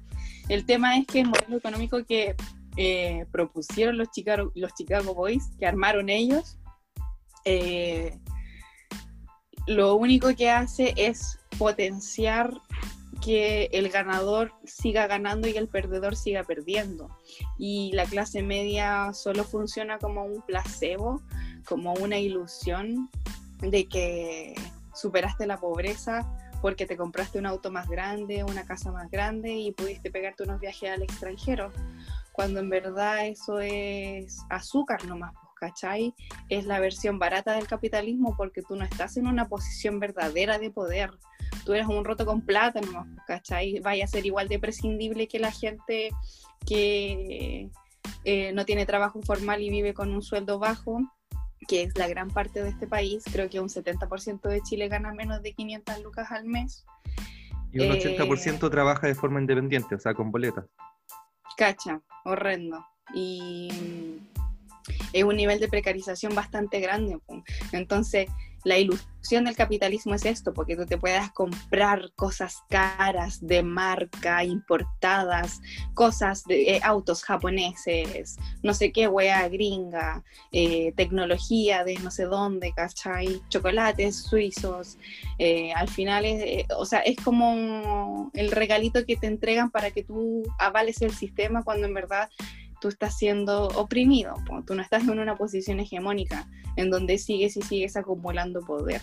Entonces el tema, o sea, mi interpretación del documental de los Chicago Boys es que también esta cuestión está súper cruzada por un fuerte clasismo en donde la clase alta de este país diseñó un modelo económico en donde ellos pudieran seguir acumulando cada vez más y más riquezas, pues, ¿cachai? Y perpetuar su lugar alto en esta, entre comillas, pirámide, pirámide alimenticia como de la sociedad. Eh, ellos diseñaron un modelo en donde ellos iban a ganar cada vez más y el tema es que si hay alguien que gana, inevitablemente hay alguien que pierde y de hecho son más personas las que pierden cuando uno es el que gana. Así es. Así esto es como Mario Kart, ¿cachai? Como hay 12 jugadores, 3 reciben premio, el resto te va ahí Exactamente. Ni siquiera llegáis a la meta, te morí antes, ¿cachai? Y así de literal es este sistema. Como yo, por ejemplo, cuando juego, las pocas veces que juego Mario Kart, no alcanzo a llegar a la meta muchas veces porque estoy muy penca. Y así es la vida cuando uno es pobre en el fondo. Pues. Y así de jerarquizada también, porque hay gente que está en el puesto 12, gente que está en el puesto 8, gente que está en el, puesto, en el puesto 5, y en el fondo ninguno llega a lo que llega el 1, pero el que está 5 está 5, no está 12, ¿cachai? Eso es como un poco lo que pasa como con el arribismo y el abajismo, que también es relacional, pues como el 12 pasa a 3, pasa, perdona, a 10, por ejemplo, que está más cerca del 1, y, ah, bueno, mírenme, soy tan bacán, pero en el fondo seguí siendo un 10, ¿cachai? No un 5. Igual aquí hay algo que yo quiero comentar. Ay, no sé si queríais decir algo. No, no. Que mm, en mi opinión, eh, este modelo económico que también es un modelo social, porque economía también es bastante influyente en lo que es la sociedad, así como lo es la política e incluso la religión. Eh, a mí me parece que eh, este modelo económico lo único que hace es potenciar antivalores con los que yo estoy profundamente en desacuerdo, como eh, el egocentrismo, el individualismo, la apatía, como una forma en la que te han desde los principios de la dictadura te empezaron a lavar la cabeza, a decirte que tú no puedes confiar en el de al lado porque el de al lado es competencia, por lo tanto aquí todos tienen que aprender a salvarse, salvarse la raja solo y romper los lazos comunitarios y pensar todo el rato en el individuo en vez de un colectivo, eh, a mí me parece que fomenta estos sentimientos que son eh, súper violentos y eh, poco empáticos con el resto de la sociedad, incluso de los seres vivos, ¿cachai? Sí, y bueno, sí, y aparte es ilógico, porque, mm, a ver, la gente más poderosa de, este país gana más plata de la que puede gastar. ¿Para qué quieren tanta plata que no van a gastar nunca su vida? Ya no disminuye ese patrimonio, sino que solo aumenta. Es por el poder, de poder con toda esa plata son intocables, son pueden permanecer y decidir cómo se mueve el país, cuando este país es una gran empresa. Y, y reciben plata del Estado, o sea, como cuando dicen, ah, los comunistas quieren todo gratis, plata del Estado. Las empresas privadas están ganando cualquier plata desde el Estado. Plata que nosotros gestionamos de nuestros impuestos. O sea, el Estado es un Estado eh, subvencionado, subvencionario, como subvenciona todo. No sé cuál es la palabra, se me olvidó. Pero en el fondo el Estado está pagándole a los privados para que haga su pega, la pega del Estado. Por ejemplo, mi abuelo tuvo un problema médico que mm, llegó a la posta y sobrevivió de milagro y estuvo como un mes o más de un mes como hospitalizado en la clínica Tabancura. Que, que el Estado lo pagaba, pues, ¿cachai? Por, no me acuerdo dentro de qué programa estaba. ¿Cachai? Y estar un mes en una clínica privada en, en Vitacura, si no me equivoco, en la He puesto una casa. más, así como, la weá es carísima, no sé, como 10 palos diarios, no sé, una weá así, ¿cachai? Con esa misma plata, si el Estado invirtiera por cada persona que está como en esas condiciones, en mejorar la infraestructura, no tendría que pagar esa cantidad de plata. Y podría llegar a muchas más personas, pues, ¿cachai? Entonces, y así pasa con un montón de cosas. Pues. Por eso sé que, por eso también es un Estado más pequeño, en el sentido que se hace menos cargo de cosas sociales, pero es tremendamente fuerte. Es un Estado que es capaz de reprimir, como lo reprimen día a día, que es capaz de proteger la propiedad privada a cualquier costo, que, que defiende, digamos, a esa clase política eh, a fondo, en el fondo, y que le puede entregar mucha plata eh, a esta clase, ¿cachai? Entonces el Estado tiene cualquier poder, o sea, poder es lo que más tiene, pero está enfocado en pequeños aspectos que benefician a la clase política. Ese es el, sistema en que vivimos ahora. Sí. Igual de lo que tú decías, y quería hacer una pequeña acotación, que es la diferencia entre Estado y gobierno, porque de repente la gente se confunde. Estado es como el aparato administrativo de un país, las instituciones que administran un país entero, una nación, por así decirlo. Y gobierno, a diferencia, es eh, el equipo de trabajo, por así decirlo, que administra el Estado. El equipo de trabajo que se preocupa como de, de gestionar el aparato estatal. No sé si me explico o si dije alguna mentira. No, eh, sí, yo creo que, por ejemplo, para dar un ejemplo, el Estado de Chile eh, existe desde 1800 y algo, porque no sé cuándo se conformó como república. 1812, sí, 18, sí. 1818, ¿no? Bueno, no sé cuándo empieza la primera constitución, no sé cuándo conformarlo como un país de verdad, pero bueno, esta fantasía llamada Chile, pongámosle fecha 1818, eh, hasta el 2020, 2019, porque ahí se acabó Chile. y, gobierno es eh, gobierno de Bachelet 1, gobierno de Piñera 1, gobierno de Bachelet 2, gobierno de Piñera 2, gobierno de Bachelet 3, eh, gobierno Piñera, o sea, gobierno de Lagos, en el fondo tiene que ver como con el equipo que está durante cuatro años trabajando por cada periodo. Exactamente. El antigobierno de Pinochet, el antigobierno Piñera, etc. Eh, sí. Sí, sí, Eso quería comentar. Entonces, bueno, gran parte de ese sistema es el consumismo, en el fondo, para volver al tema en que estábamos. Que, el consumismo... que alimenta el movimiento de plata, sí, pues. Esta, ansiedad que te generan de compra, compra, compra, asiste al mall, eh, danos tu cochino dinero y cómprate este artefacto que jamás en tu vida habías necesitado, pero ahora ya lo necesitas. Oye, yo necesitaba esa plancha. Yo, mira, sí, yo, yo puedo encontrar una justificación para cada wea que tengo. Tranqui.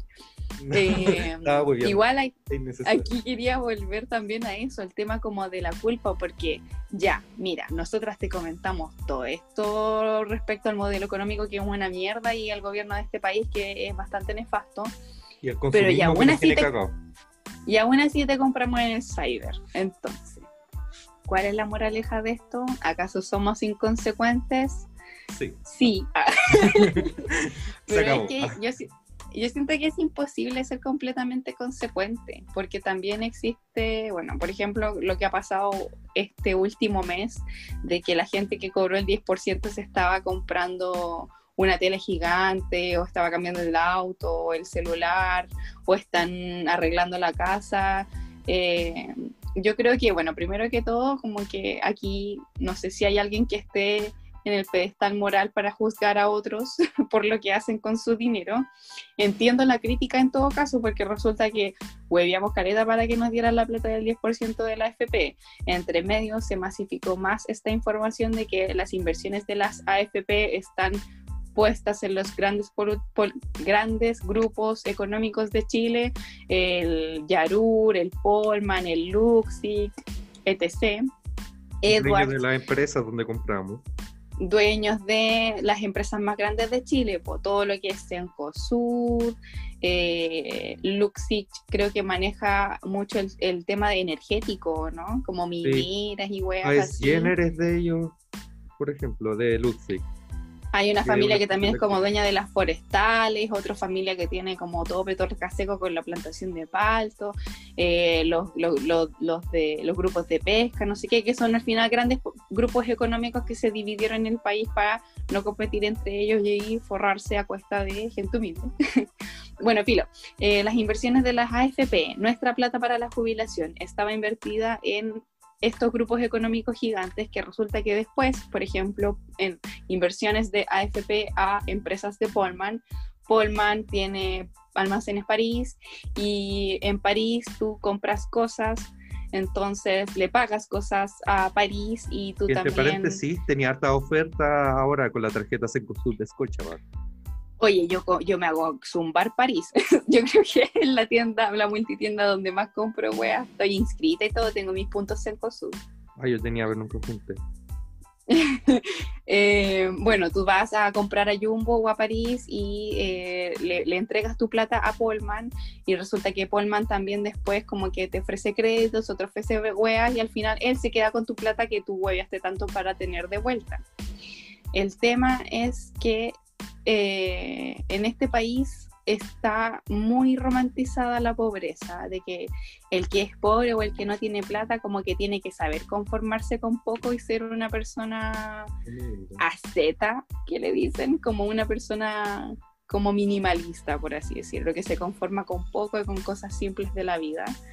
Entonces, trabajador. Claro, una persona de esfuerzo, sí, de esfuerzo. Entonces, si no tiene plata para comprar pan, ¿qué va a hacer weyando comprándose una tele, cachai? Eso no es de esfuerzo.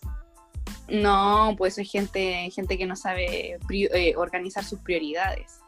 Entonces, nada, pues que, que paja ese comentario porque resulta que el placer está reservado entonces a la gente que tiene la capacidad económica de solventar sus necesidades materiales básicas y además regalonearse con sus weaditas, pues, ¿cachai? Con el auto caro, con el viajecito, con la ropa bonita, con las salidas al cine, ir a tomarse un copetito en el pub con los amigos, ¿cachai? Esas cosas están reservadas a solo a la gente que tiene plata. Entonces, la gente pobre, ¿qué tiene que hacer si tiene plata? Nada, pues pagar las deudas. ¿Qué, qué más va a hacer? Eh, y uno de repente se quiere regalonear, pues, ¿cachai? Y muchas veces, si es que estos, si es que estos hueones son los dueños de este país y resulta que todo el modelo económico es capitalista, no, eh, hay pocas cosas que tú hagas que no sean capitalistas, pues si así es el mundo, así es como funciona. Por ejemplo, para la universidad necesitamos un computador y dime una marca de computadores que no sea capitalista. Mac. Ninguna. Incluso las marcas chinas tampoco es como que sean las contrasistemas, pues, Yo ahí quiero agregar algo. El neoliberalismo, una de las grandes maravillas que trajo es mercantilizar eh, la política. ¿Qué quiero decir con esto? Cuando nosotros hablamos de izquierda, derecha, generalmente, no sé, en el imaginario de mucha gente puede ser como, Ah, derecha, la UDI, RN, izquierda, el PC, o sea, el Partido Comunista, el Partido Socialista, qué sé yo. Bueno, y ahora es como, oh, la, no sé, el Frente Amplio. Eh, no sé si están de izquierda, pero en fin.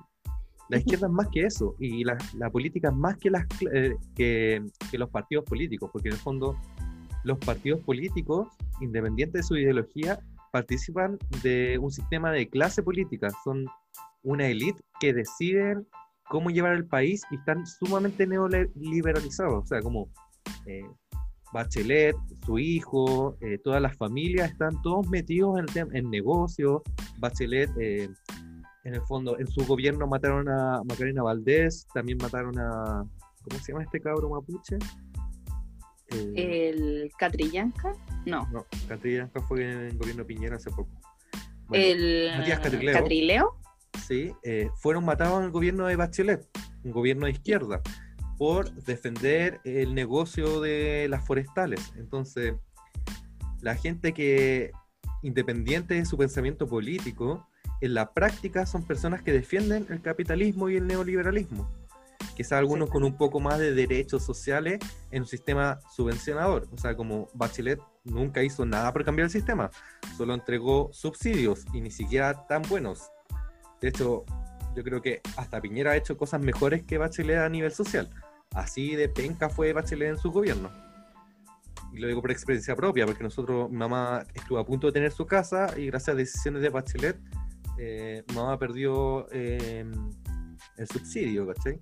Entonces, lo mismo pasa con China. China no es un ejemplo a seguir, aunque se diga de izquierda, aunque se diga comunista, porque es una gran empresa neoliberal, o sea, exporta, importa miles de cosas, eh, una esclavitud de niños, de adultos, imposiciones ideológicas, ah, por ejemplo, ¿qué está viendo ahora? Ah, se está prohibiendo eh, a partir de ayer o de hoy día eh, enseñar el idioma nativo a los mongoles en territorio chino. Tienen preso el Tíbet, ¿cachai? Entonces... Tienen una represión horrenda en Hong Kong. Horrible. Recordemos que antes del estallido estaba la cagada en Hong Kong. Eh, nos tiró el coronavirus, recuerden. y también Ah, que tienen colonizado el mundo. Son la gran potencia que está eh, pasando a llevar a Estados Unidos y que tiene espías en todo el mundo. O sea, en China, me acuerdo que no sé qué tan real sea esto, así que quizás estoy como en las fake news, pero un amigo me contaba de que mm, conoce a un chino que tenía un negocio que no era para nada rentable, pero el gobierno le pasaba lucas para mantener el negocio. Está lleno de negocios chinos en todas partes donde vayan, lugares pobres, lugares cuicos, en todos lados hay un chinito con su restaurante, con lo que sea. Pero en todos lados hay chino. Y eso es súper frígido en el fondo, pues como eh, chino es, está, o sea, solo se habla en China, el idioma chino, mandarín, no sé. Pero es el idioma más hablado del mundo, ¿cachai? Entonces, eso, yo quiero abrir los ojos ante eso, como que alguien se diga de izquierda, incluso de gente que no es de la clase política, no necesariamente lo hace coherente con ese pensamiento político. Exactamente. Y porque aquí entra el famoso progresismo. ¿Qué es el progresismo? El progresismo es como querer modificar. Ay, aquí yo me lancé de hocico a definirlo, quizá lo voy, voy a decir cualquier wea eh, pero tengo entendido que el progresismo es querer modificar el sistema económico, pero no cambiarlo de raíz, sino que enchularlo.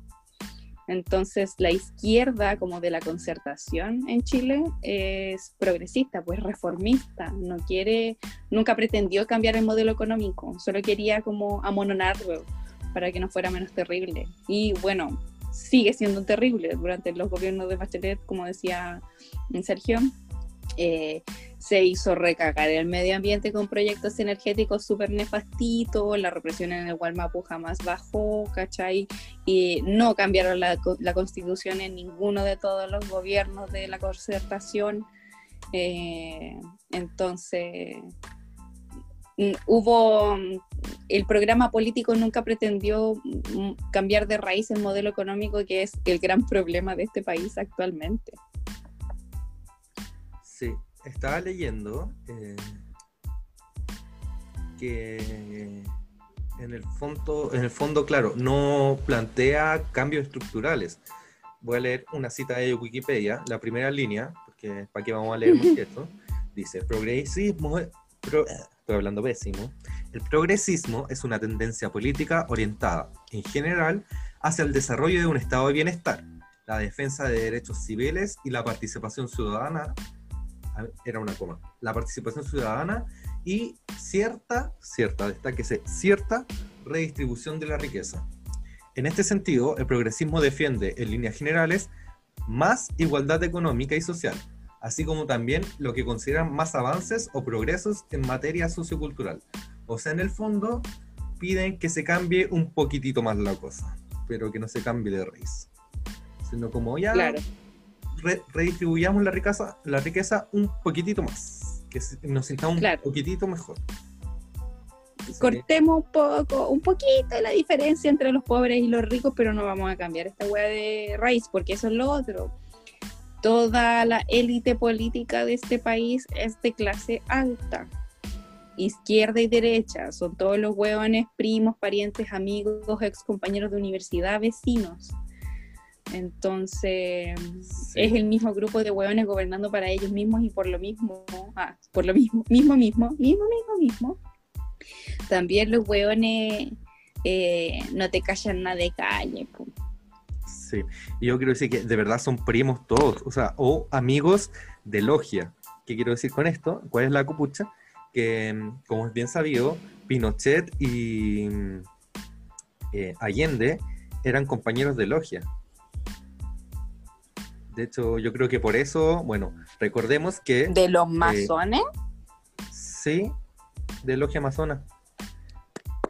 bueno, uh. todos los rectores de la Universidad de Chile son masones. Eh, ¿Qué iba a decir?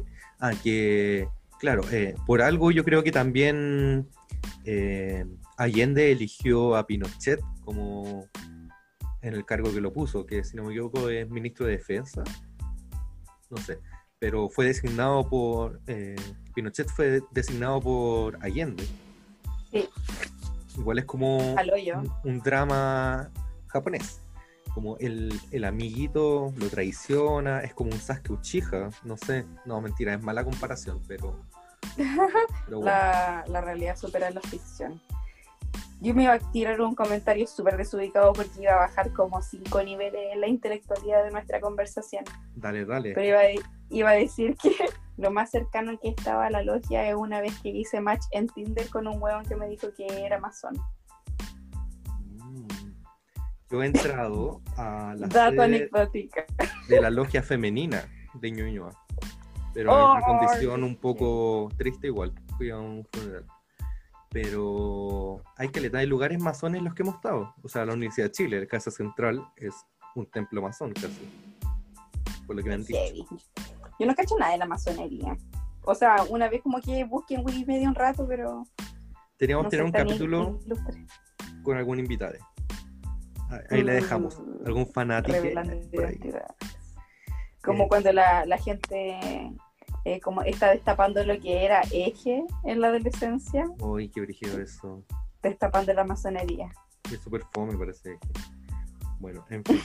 Em, para terminar un poco, o sea, nos queda un poco, pero eh, creo que sería bueno que nos tiremos los tips, porque Cyber Day, eh, consumismo, implican muchos tips, como ¿qué hacemos con toda esta información de que todo es tan terrible, que quizás no me gustaría gastar toda mi plata en un televisor, porque ¿para qué le vamos a seguir dando plata a estos hueones?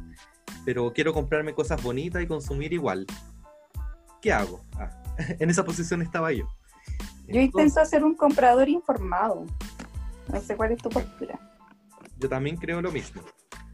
Yo creo que hay que informarse, buscar la oferta más barata, eso por un lado, y buscar cosas locales, cosas producidas por gente, por ellas mismas, eh, comillas, las artesanías, como las manualidades, eh, y me gustaría partir con dos grandes tips para informarse. Uno es descuentos rata. No sé si oh, buena. Una maravilla. Descuentos rata, eh, no, no sabría definir lo que es, pero es una plataforma, por decirlo así, un equipo de gente que está monitoreando en las redes sociales y en la web eh, ofertas y que las publican en sus redes sociales y en su página web. Eh, las van publicando continuamente cuando hay ofertas, cuando están las cosas más baratas, compre ahora, compre ya, lleve, lleve. Y buena súper buena y confiable. Y la gente le da feedback. Entonces, cuando, por ejemplo, publican una oferta y la oferta no es buena, eh, la gente le dice como, oye, la oferta no es buena, y dicen como, bueno, esta oferta realmente no era buena, muchas ratitas nos han dicho que no, entonces es confiable la página. Mm, yo una vez mandé un tip a descuentos rata de un bloqueador porque mm, eh, como, bueno, trabajo en terreno y cosas de la arqueología, al estar todo el día al sol, un día que hacen 35 grados, sin todo, sin nada, he invertido en bloqueadores. Yo de bloqueadores he aprendido y mm, en esa época me quería comprar un bloqueador pituco porque tenía que ir a, a prospectar al desierto. Y encontré una buena promo, muy buena promo. Y ahí le mandé el tip a descuento a. Me encanta. Eso, reciben muchos tips. Entonces, en el fondo, también sirven como una plataforma que se retroalimenta de, de la misma gente. Pues, como yo me acuerdo que hubo un periodo en estallido social donde mucha gente, bueno, y antes el estallido social y después, em, mucha gente le mandaba tips, como que no sé, supongamos, un ejemplo, vaya a, al, ¿cómo se llama? El líder, por ejemplo, ay, no debería hablar de marca vamos a un supermercado funado y encontráis, no sé, como la paté que estaba a 700 pesos o 600 pesos eh, a 2 por 500, por ejemplo. Y la gente manda fotos y tú como, oh, mira, bueno, está muy barato, voy a comprar y voy a comprar tu paté, 2 por 1. Cosas así. O cosas más caras también, pues, como no sé, PlayStation 4 a 40% de descuento, 50%. Y ahí la gente... En tal página con tal medio de pago. Sí, y si uno se mete en la página te manda el link directo. Y en Instagram en la historia ah. igual. Como que... ¿Tienen, espera, ¿tienen página web? Sí, tienen página web. Oh, las bajo porque yo siento que sus redes sociales igual son como abrumadoras, como no tengo cómo filtrar como por tipo de descuento, como electrodomésticos, eh, porque te suben de todo. Sí, pues. Sí, no, eh, quizás tampoco, no sé si se pueden como eh, buscar por tipos, porque en general son pocos descuentos, te los dan como por día y por fechas, pero en el fondo al verlo en una página podéis ver todo, en la historia un poco más complejo, pero en Twitter quizás se hace más cómodo. Eh, buen dato sacaste. Un buen dato, y el otro buen datísimo es Canasta. Canasta es también una página web y una aplicación, así que pueden descargarla, que Canasta lo que hace es ver eh, distintos productos eh, en distintas tiendas y te muestra eh, en las tiendas cuál ha sido como la trayectoria de los precios. Entonces te dice, no sé, en marzo estaba a este precio, en abril a tal, precio, te sale un gráfico, así súper explícito, y te dice, por ejemplo, este es el precio más bajo en la historia del producto, o el precio está más caro del promedio, ¿cachai?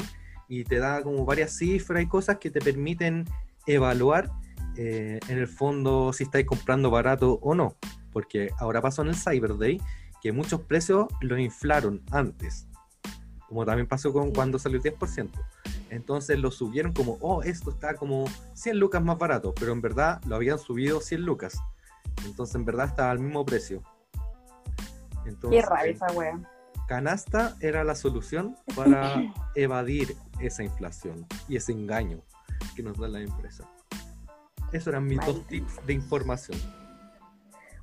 Sacaste un tremendo dato y también ocupé la otra vez el dato de Decathlon que te tiraste porque cuando estuve vitrineando también comparé en Decathlon como para ver cuánto cobra Decathlon por la web y nice, nice, nice.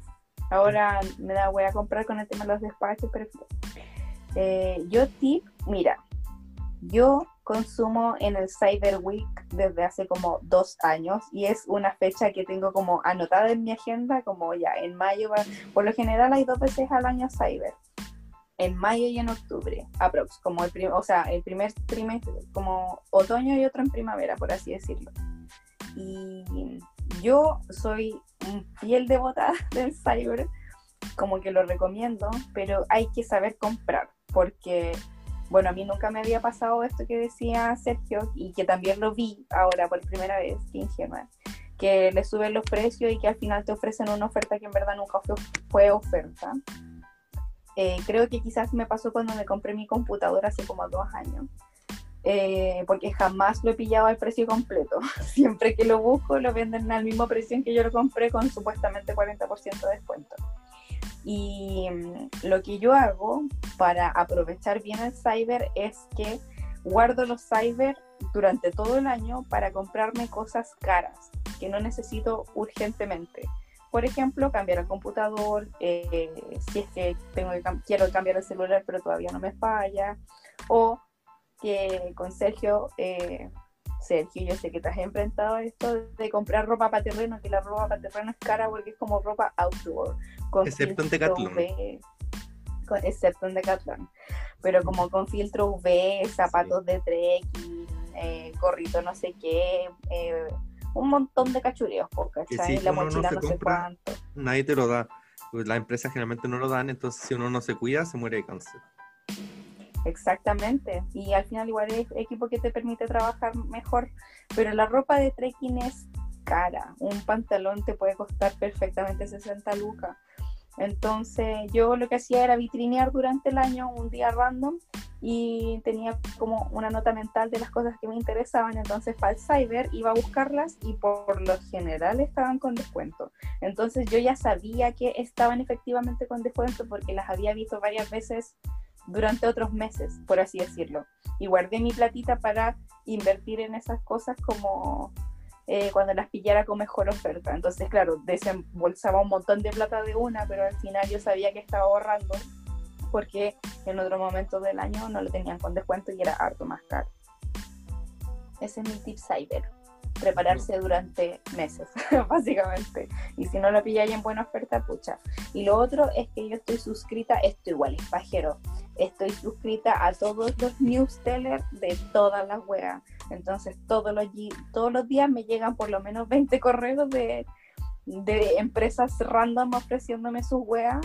Y es una paja porque tengo caleta de correos, pero igual es bacán porque siempre me avisan cuando hay ofertas o cupones de descuento. Nunca leo esos correos. Yo los leo rápido, como de quién me llegaron, ta, ta, ta, ta, ta, y si no me interesa, filo. Yo también quiero agregar de que hay aplicaciones que permiten eh, viajar más barato. Entonces, por ejemplo, tips, eh, ocupar aplicaciones o páginas tipo Turismo City donde uno puede ver em, precios más baratos, comparar el mismo viaje eh, como... Eh, ¿Cómo se llama esta publicidad del hotel? ¿Hotel Trivago? Ah, Trivago. como que te compara todo y te va diciendo como dónde es más barato, en qué fecha. Uno elige la fecha, qué fecha es más barato, eh, qué meses son más baratos y podéis poner una alarma. Entonces, por ejemplo, decís como ya, si el pasaje a Japón baja de las 500 lucas, avísame. Entonces, si baja de las 500 lucas, te llega un mensaje y te dice como, oye, está en oferta, compra, compra. Entonces sirve caleta para planificar viajes eh, que vaya a hacer a futuro, que quizás son mucha plata, pero lo vaya a hacer a futuro. Entonces esperáis el momento y como ya, tengo la plata y lo compráis. Eh, juntar la plata y comprar. Entonces podéis comprar, no sé, pues como pasajes muy baratos. Eh, eso por un lado, y también ocupar, eh, hay una plataforma, bueno, deberíamos hacer un podcast de viajes, quizás algún día. Yo no he viajado tanto, pero he aprendido cosas para poder viajar, porque quiero viajar. Em, hay como una plataforma que no me acuerdo el nombre, donde uno puede buscar gente que reside en su casa de forma voluntaria. Como, ah, los Couchsurfing. Sí, Couchsurfing es muy bacán porque en el fondo tú dices como, quiero generar una experiencia, no sé, quiero conocer México, por inventar algo, pero no quiero pagar arriendo porque es muy caro y justo hay una persona que y queréis conocer también una experiencia más local, pues no tan turística, no tan maquillada. Entonces alguien dice como, pucha, yo quiero recibir a alguien porque así me entretengo, o por ejemplo, a cambio de trabajo, por ejemplo. También pasa eso, como me trabajáis dos horas al día haciendo el aseo, por ejemplo, y después tú haces las cosas que quieras. Entonces, viajar es más barato de lo que uno cree. Eh, eso me he dado cuenta. Si lo planificas con anticipación, sobre todo, sí, es, eh, no es tan desquiciado. Sí, eh, no puede creer. Y yo creo que, bueno, si no teníais más datos como respecto a información, se me ocurre pasar a otra parte, pero no sé si tenéis más datos. datos de información, creo que no, porque no. Mm, no, no, no, ah, y eso, cuando, cuando me quería comprar el celular me sirvió mucho la tabla comparativa, como, ay, me tinca esto, esto. Eh, igual, ah, eh, vean también los cobros de envío, porque de repente pilláis el mismo producto más barato en otra página, pero la otra página tiene un, envío más caro, por lo tanto, ahí también hay que tener ojo con eso. Eso. Sí, yo confirmo. Y también como otro tip para comprar, eh, a veces uno se marea con los celulares. Entonces es bueno enfocarse en qué quiero tener. Una buena cámara, un buen parlante, buena batería. Y, saber más o menos cuáles son los estándares de que eso sea bueno. Por ejemplo, una batería de 500 megaamperes, si no me equivoco. Eh, miliamperios. perdón, miliamperios. Eh, es una batería potente, entonces digo, ya, quiero una batería que sea más o menos de esto. Y así uno puede enfocar la tabla como comparativa en ciertas variables que son de mayor interés. Y después, en el fondo, te es más fácil comparar que comparar todo el celular, todas las variables. Porque a mí eso me mareó. Pero, sí. Eh, pasando quizás como a la última parte, yo creo, de de que creo que ya, una parte, cuando uno compra todas estas cosas gigantes, es informarse. Pero también es bueno que si se quieren dar un lujito o comprar algo que necesitan, em, en vez de comprar a grandes empresas, como he dicho antes, comprar a pequeños emprendimientos. Entonces, quería abrir una sección de pequeños emprendimientos. Eh, yo tengo pocos, pero buenos. Eh, y te robé uno, así que pido disculpas. El primero, donde yo compro mi tintura, porque una es Rusia teñida, como eh, un buen influencer, por supuesto, buen influencer Gómez, Gómez Millano, que habla mal además. Eh, compro mis tinturas en tinturas color fantasía. Tienen Facebook e Instagram. Eh, yo solo comprado por Instagram y tienen como botellitas tipo Coca-Cola que son reutilizadas porque de verdad son botellitas Coca-Cola plásticas eh, que reutilizan y, y, esa sale 3 lucas y la vegana creo que sale 4 o 5, no me acuerdo. Entonces tiene como normal y vegana, tiene muchos colores, eh, no echan a perder el pelo, son súper buenas, están eh, hechas a base de acondicionador y bueno, funcionan muy bacán. Y también tienen el formato que compré últimamente de a litro. Entonces voy a comprar su litro de pintura para teñirse el pelo. ¿Cuánto cuesta el litro? hoy 11 lucas. Soñado. maravilloso. Mi tía me dio el tip de que ella en la feria compró una tintura argentina, que las tinturas argentinas son súper buenas. Ella no ocupa tinturas, eh, digamos, no permanentes, porque estas de colores son no permanentes, las fantasías, ¿cachai? Pero las que son como rubio, eh, todas esas cosas son tinturas permanentes ella la compró a Luca en la feria y las argentinas dicen que son buenas. Entonces se compró su tintura argentina a Luca. Así que también pueden encontrar cosas buenas en la feria. Maravilla. Eh, ¿Nos turnamos un tip cada uno o doy todos mis tips y después todos los tuyos? Yo creo que dale con todos tus tips porque sabes que ya la cagué, no tengo una lista. Pero puedo ir sacándome haces bajo con la manga. Sí, yo no te había dicho nada, así que la, la sorprendí un poco pero... Ah, ya, yo pensé como chucha me dijo y la callé. No, me preparé. No, estaba en la pauta. Yo improvisé, no te avisé. Soy la peor persona. Yo tengo otro que es un emprendimiento que no he comprado, pero cuando tenga un poco más de ingresos por trabajos, me paguen una pega que está de hace un mes y medio, bueno. Em, quiero comprarme unos polerones en una tienda que se llama eh, Onda Lolin, como onda de onda, como de sonoras, Lolin, como de, Lolo, de joven. Y tienen unos polerones y unas mochilas hermosas.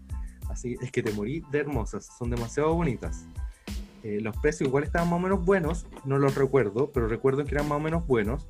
Claro, no son los más baratos precio HM, obviamente que no pero tampoco son extremadamente caros. O sea, recordemos que hay cortavientos que cuestan más de 100 lucas. Esto no, debe ser como 25 lucas, ¿cachai? Que no es poco, pero tampoco es inalcanzable.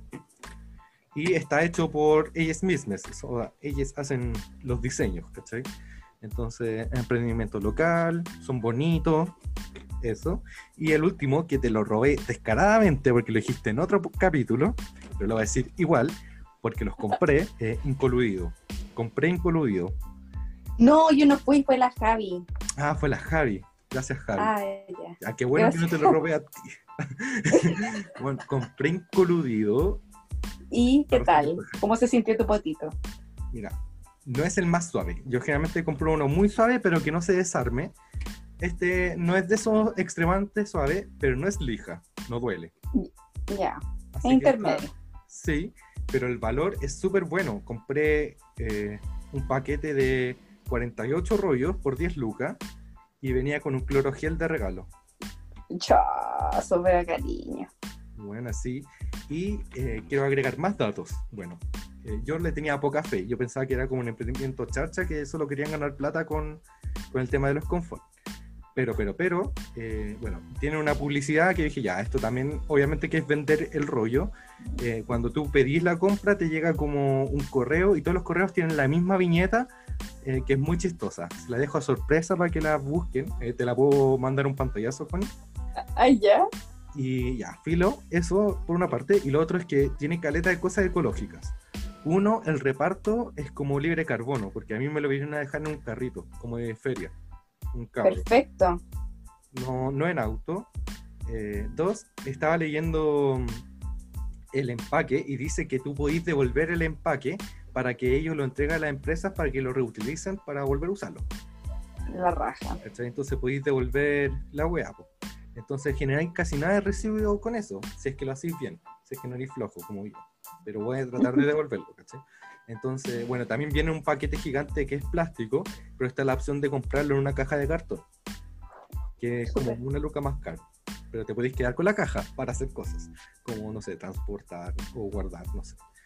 Entonces, eso, no generáis residuos, podéis compostar el cono de confort si queréis. Maravilloso. Maravilloso, es como todo lo bueno del mundo en una compra. Así es. Y un último emprendimiento que no es tan local, pero quería eh, hacerlo porque se reactivó, parece la página. Eh, una amiga eh, y su familia que viven en Petorca, en Hierro Viejo, tienen un emprendimiento de mm, como de muebles rústicos. Se llama Rústica Petorca, si no me equivoco la página. Voy a buscarlo al tiro. Y tiene unos muebles muy hermosos y de hecho mm, me acuerdo que hace rato quería comprarle porque eh, le había llegado como que una persona dijo, oye, sé que tengo muchos pales y los voy a botar. Los querí y el dijo, ya, sí, démosle. Creo que así era la historia más o menos. O no sé, pero de alguna forma le llegaron y los transformó. Ah, no eran pales, eran de estos, no sé si cachai, que son como los carretes de hilo, pero gigantes. Ah, de campo, sí, los grandes. Oh, los amo, donde tienen como cables. Bueno, eso y una hermosa, unas mesas maravillosas, maravillosas, te moría así. Eh, es demasiado hermoso. El Instagram es rústico-petorca. Y pueden ver que, bueno, su casa la ha hecho él y es una casa hermosa, te lo juro, te morí. Como es demasiado hermoso. De hecho, te voy a mandar una de las cosas que tiene. Amo. Eh, esos son mis datitos. me encanta. Pucha, yo en verdad, ya, aquí me vengo a confesar, de repente siento que soy un cosplay de mí misma, pero mm, eh, tengo un rollo con eh, que el retail es nefasto y los grandes grupos económicos de este país también son nefastitos, entonces he abogado mucho por la economía local, las cosas hechas a mano y ojalá de tu territorio como para que no dejes un hoyo en el cielo comprando weas que son de muy lejos, como lo que hice yo con mis casas compostables gringas, que son compostables y todo lo que queráis, pero van a dejar un hoyo en el cielo porque me las tuvieron que mandar de Norteamérica. En todo caso, bueno, eh, yo compré a una página que se llama Pela, eh, que igual parece que son famositos, aunque mm, aparentemente la carcasa no es tan buena calidad. La calle porque vi las reseñas en YouTube después de comprar la juega. Pero si a alguien le interesa en Chile, eh, existe Peyu, que es un emprendimiento. Yo conocí al, al dueño de la marca en un camping en el sur eh, reciben, reciben tapitas de botella, las muelen y hacen carcasas compostables con eso. Tienen hartos modelos y valen como 10 lucas las carcasas más. Eh, si es que quieres personalizarlas con algún grabado de perrito o lo que quieras. Entonces eso es como la, opción local. Eh, también, a ver, estoy viendo aquí eh, en mi pieza. Em, tengo un gorro precioso que me piropearon caleta en el verano. La niña que lo hace en Instagram era eh, ave.tornasol. Hace gorritos muy lindos eh, que son forrados, son reversibles también para el verano y también tiene unas capuchas para el invierno. Eh, tengo un bolso que es de una tienda que se llama Amalai. Antes tenía otro nombre, pero ahora se cambiaron. Y tienen un montón de bolsitos distintos. Tienen una pañalera y un bolso para guaguas. Tienen unos bolsos tipo carterita. Tienen, hacen portamat de yoga, hacen fundas para el computador. Un montón de cosas. Y la dueña, no me acuerdo cómo se llamaba, Marcela creo. Muy amorosa y sus cosas son muy lindas y de excelente calidad. Eh, no son excesivamente caros. Hay una tienda de carteras que es chilena, no es necesariamente como tienda de Instagram, porque ya son una, son una tienda más consolidada. Eh, una tienda que se llama Cocodrilo Bazar. Es una tienda que hace carteras veganas, como de cuero sintético, como una, claro, como una alternativa a las carteras del mall, tipo ánfora, eh, lunch, cosas así, eh, como carteras más como de adulta joven, eh, versión cuero vegano y tienen sellos internacionales y todo, son una empresa de mujeres, eh, hecho a mano en Chile, maravillosas, excelente calidad, son muy lindas y por lo general también participan del Cyber, aunque no sé si en esta oportunidad participaron, pero yo sí les he comprado cosas con, con descuento. y uh, tips, eh, tengo una conocida que eh, tiene un emprendimiento de ropa. Hacen buzos y polerones que todavía no le he comprado, pero me interesa mucho. Se llaman poblacional.cois. C-O-I con puntito y S. Eh, que venden cosas hechas por ellos mismos y las encontré preciosas. Venden en La Pintana, eso sí, porque de allá son les chiquilles, no sé si actualmente están activos o no. Y la tienda de mi amiga eh, Selene de ropa usada, Manolo Miau, y también la de la Pacha, pues la Lady Me, tienda de la, ah, tienda de la Lady. Tienditas de Instagram que venden ropa usada. Y hace poco le compré un buzo a la a la Cele, le he comprado más cosas creo. Y me encanta, lo he ocupado como cuatro días seguidos. Eso podría seguir eternamente eh, recomendando wea. Tiendas de cosmética natural, también tengo caleta, así que voy a ir soltando esos tips de a poco en mi Instagram porque de verdad tengo muchos datos de emprendimiento, pero eh, qué pasa, se me van a olvidar y eh, en, en, mi Instagram tengo algunas publicaciones y tiendas etiquetadas y probablemente siga sacando tips, así que para eso me creé yo mi Instagram público. Sí, yo quería agregar que, no sé si lo he dicho antes, pero la tienda de Petorca se llama rústico-petorca por los Instagrams.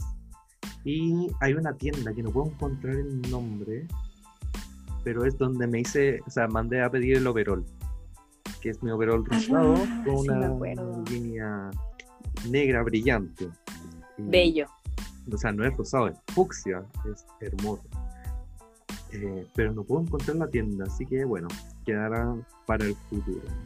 Ah, se me olvidó también decir, ah, tiendas, tiendas, que delante el, el, peto que dije que me había comprado y que tuve, estuve tres horas haciendo una fila en Starken para ir a retirar, es de una tienda de Instagram que se llama Jungla Underground. Son famositas igual y trabajan con telas preciosas. Eh, tengo puesto también un, un polerón como con tela holográfica que me mandé a hacer a una tienda que se llama Inquieta Producción que también hace, hace como ropita con telas brillantes, entre comillas holográficas, y con el Sergio en la tienda de Ecobelleza yo lo convencí de que se comprara una libreta de libretas Granada. Muy buenas libretas, excelente empastado, muy buen papel, muy buen todo, son de muy buena calidad y no son muy caras. Así que también recomendado. Y yo tengo aquí en mi mano mi libreta que ocupo las cosas de la fundación. Y es color sirena, que es como un celeste calipso, como muy brillante, con un entramado como de rombo. Es hermoso. brilla casi como un espejo, ah, dándole color. Y también eh, me convenciste y amé una tienda que se llama Be Simple o Be Simple, que mm, también es súper buena con cosméticos como, o sea, más que cosméticos, como cremas, hidratación de pelo y todas esas cosas, y también insumos para generar tus propias cremas. Eh, y tienen página web, tienen el Instagram, e, etcétera. Mm, y también quería agregar que estaba viendo como mis cosas guardadas eh, que tengo para comprar algún día. Y estaba viendo el polerón que me gustaba y era poblacional Cois. ¡Ah! ¿En serio? Sí, es que es no, sí, sí. Venden unos buzos que yo quiero. Yo le dije a la Isa, Isa, yo quiero, pero yo vivo muy lejos de la pintana. Entonces, en verdad, en contexto de pandemia está peludo. Eh, pero tengo muchas ganas de probar las cosas que hacen los chiquillos porque se ven súper ricas. Sí, así que bueno. Se vendrán Ay, ahora Ah, dale. también me acordé, ay, perdón, perdón, No, es dale, que dale. siento que me diste en el punto sensible de los tips. Eh, Las cremas. o las cremas, es que yo soy brígida para las cremas, yo así, bueno, en mi casa la crema es tan importante como la pasta de dientes. Pueden cortar la luz, pero que no se acaben las cremas.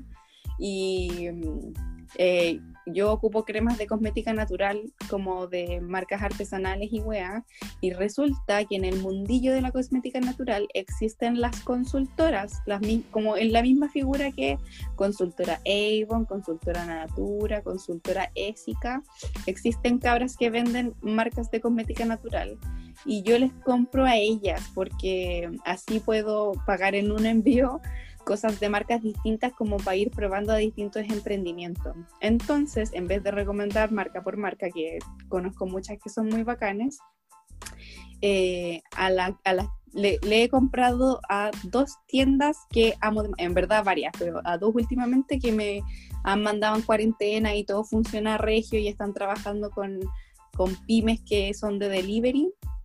Eh, una es Ciudad guion bajo verde, creo. Ciudad Verde se llama.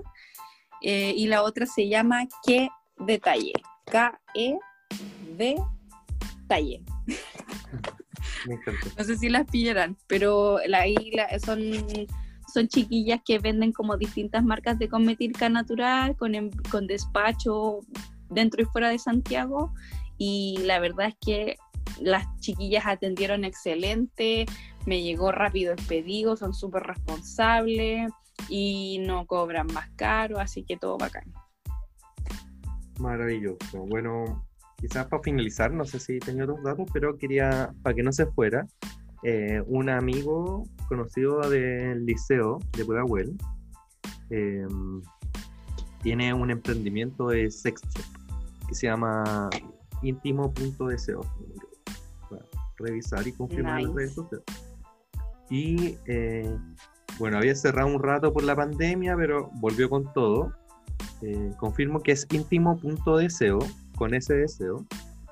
Y bueno, tiene varias cositas y como apoyemos, porque eh, mucha gente está con estos emprendimientos para poder subsistir. Y aparte tiene cosas bacanes.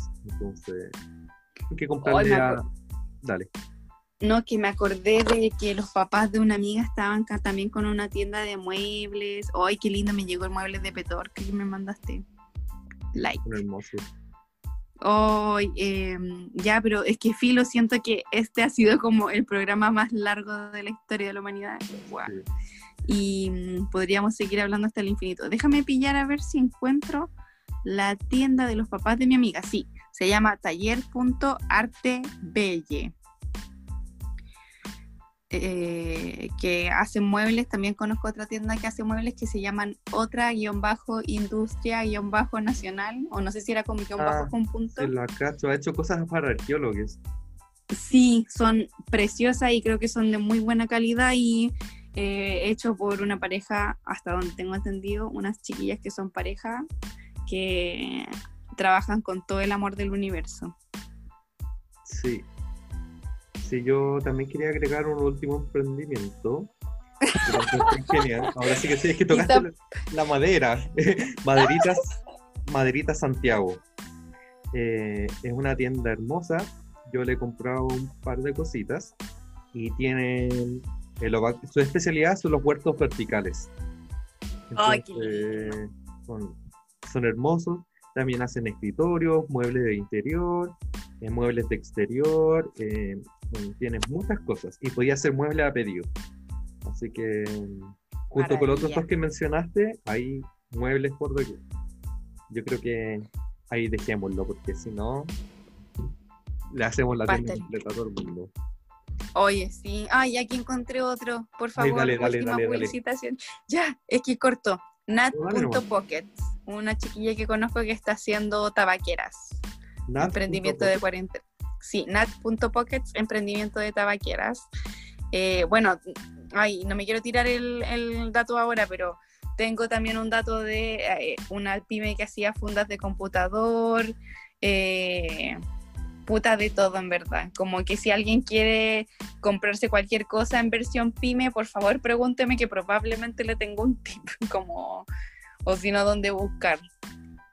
Oye, Eso. Estoy viendo Nat.pockets y están hermosas. Yo no fumo, pero me compraría. Yo ya tengo una, pero es tan bonita. sí, Me gustaron. están hermosas. Así que eso, muchas gracias por escucharnos hasta aquí. Si es que alguien nos escucha, eh, no gasten toda su plata como una, que yo sí he gastado mucha plata en consumo. Eh, apoyemos lo local, apoyémonos entre todos y no nos juzguemos. Tratemos de cambiar cosas sin la necesidad de sentirse culpable. Así que ese es mi consejo. Exactamente. Sí, que no dejes que un cuico moralista venga a apuntarte por el dedo por haber comprado eh, con crédito y en el mall. Así es, con la tarjeta Match. Que está la, ah, siguiendo con la policía Match, eh, podéis solicitar la tarjeta física. Ah, mira. Sí, te cobran como dos lucas y algo, pero no te cobran comisión de nada. Solo la impresión de la tarjeta. Entiendo. Eso. Ya, cerremos este programa eterno. Estuvo bueno igual hablar de estas cosas. Fibra sensible. Vean el documental todo. de los Chicago Boys. Acá- acuérdense de buscar en gamba.cl el artículo para llegar al link. El link ruso que está en El link ruso. sí. eso, neoliber- neoliberalismo hecho. hecho. eh, no sé. Ah, no, Documental. sí, perdón. No, me- ya, no sigamos extendiendo esto. Ahora Ah, sí. eh, eh, eh, ya.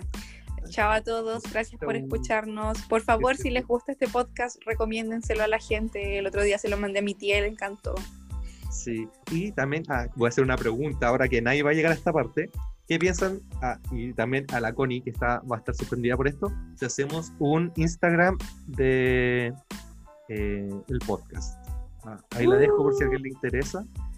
Para, o si no, lo dejamos así nomás y chao. Adiós. Ah, la dejaste rebotando. Sí, y te la dejé rebotando también, generando drama. No te consulté nada, perdón, pero bueno, queda para la reunión de pauta siguiente. Ahora sí. Excelente. Ya, besitos a todos. Chau. Chao, chao.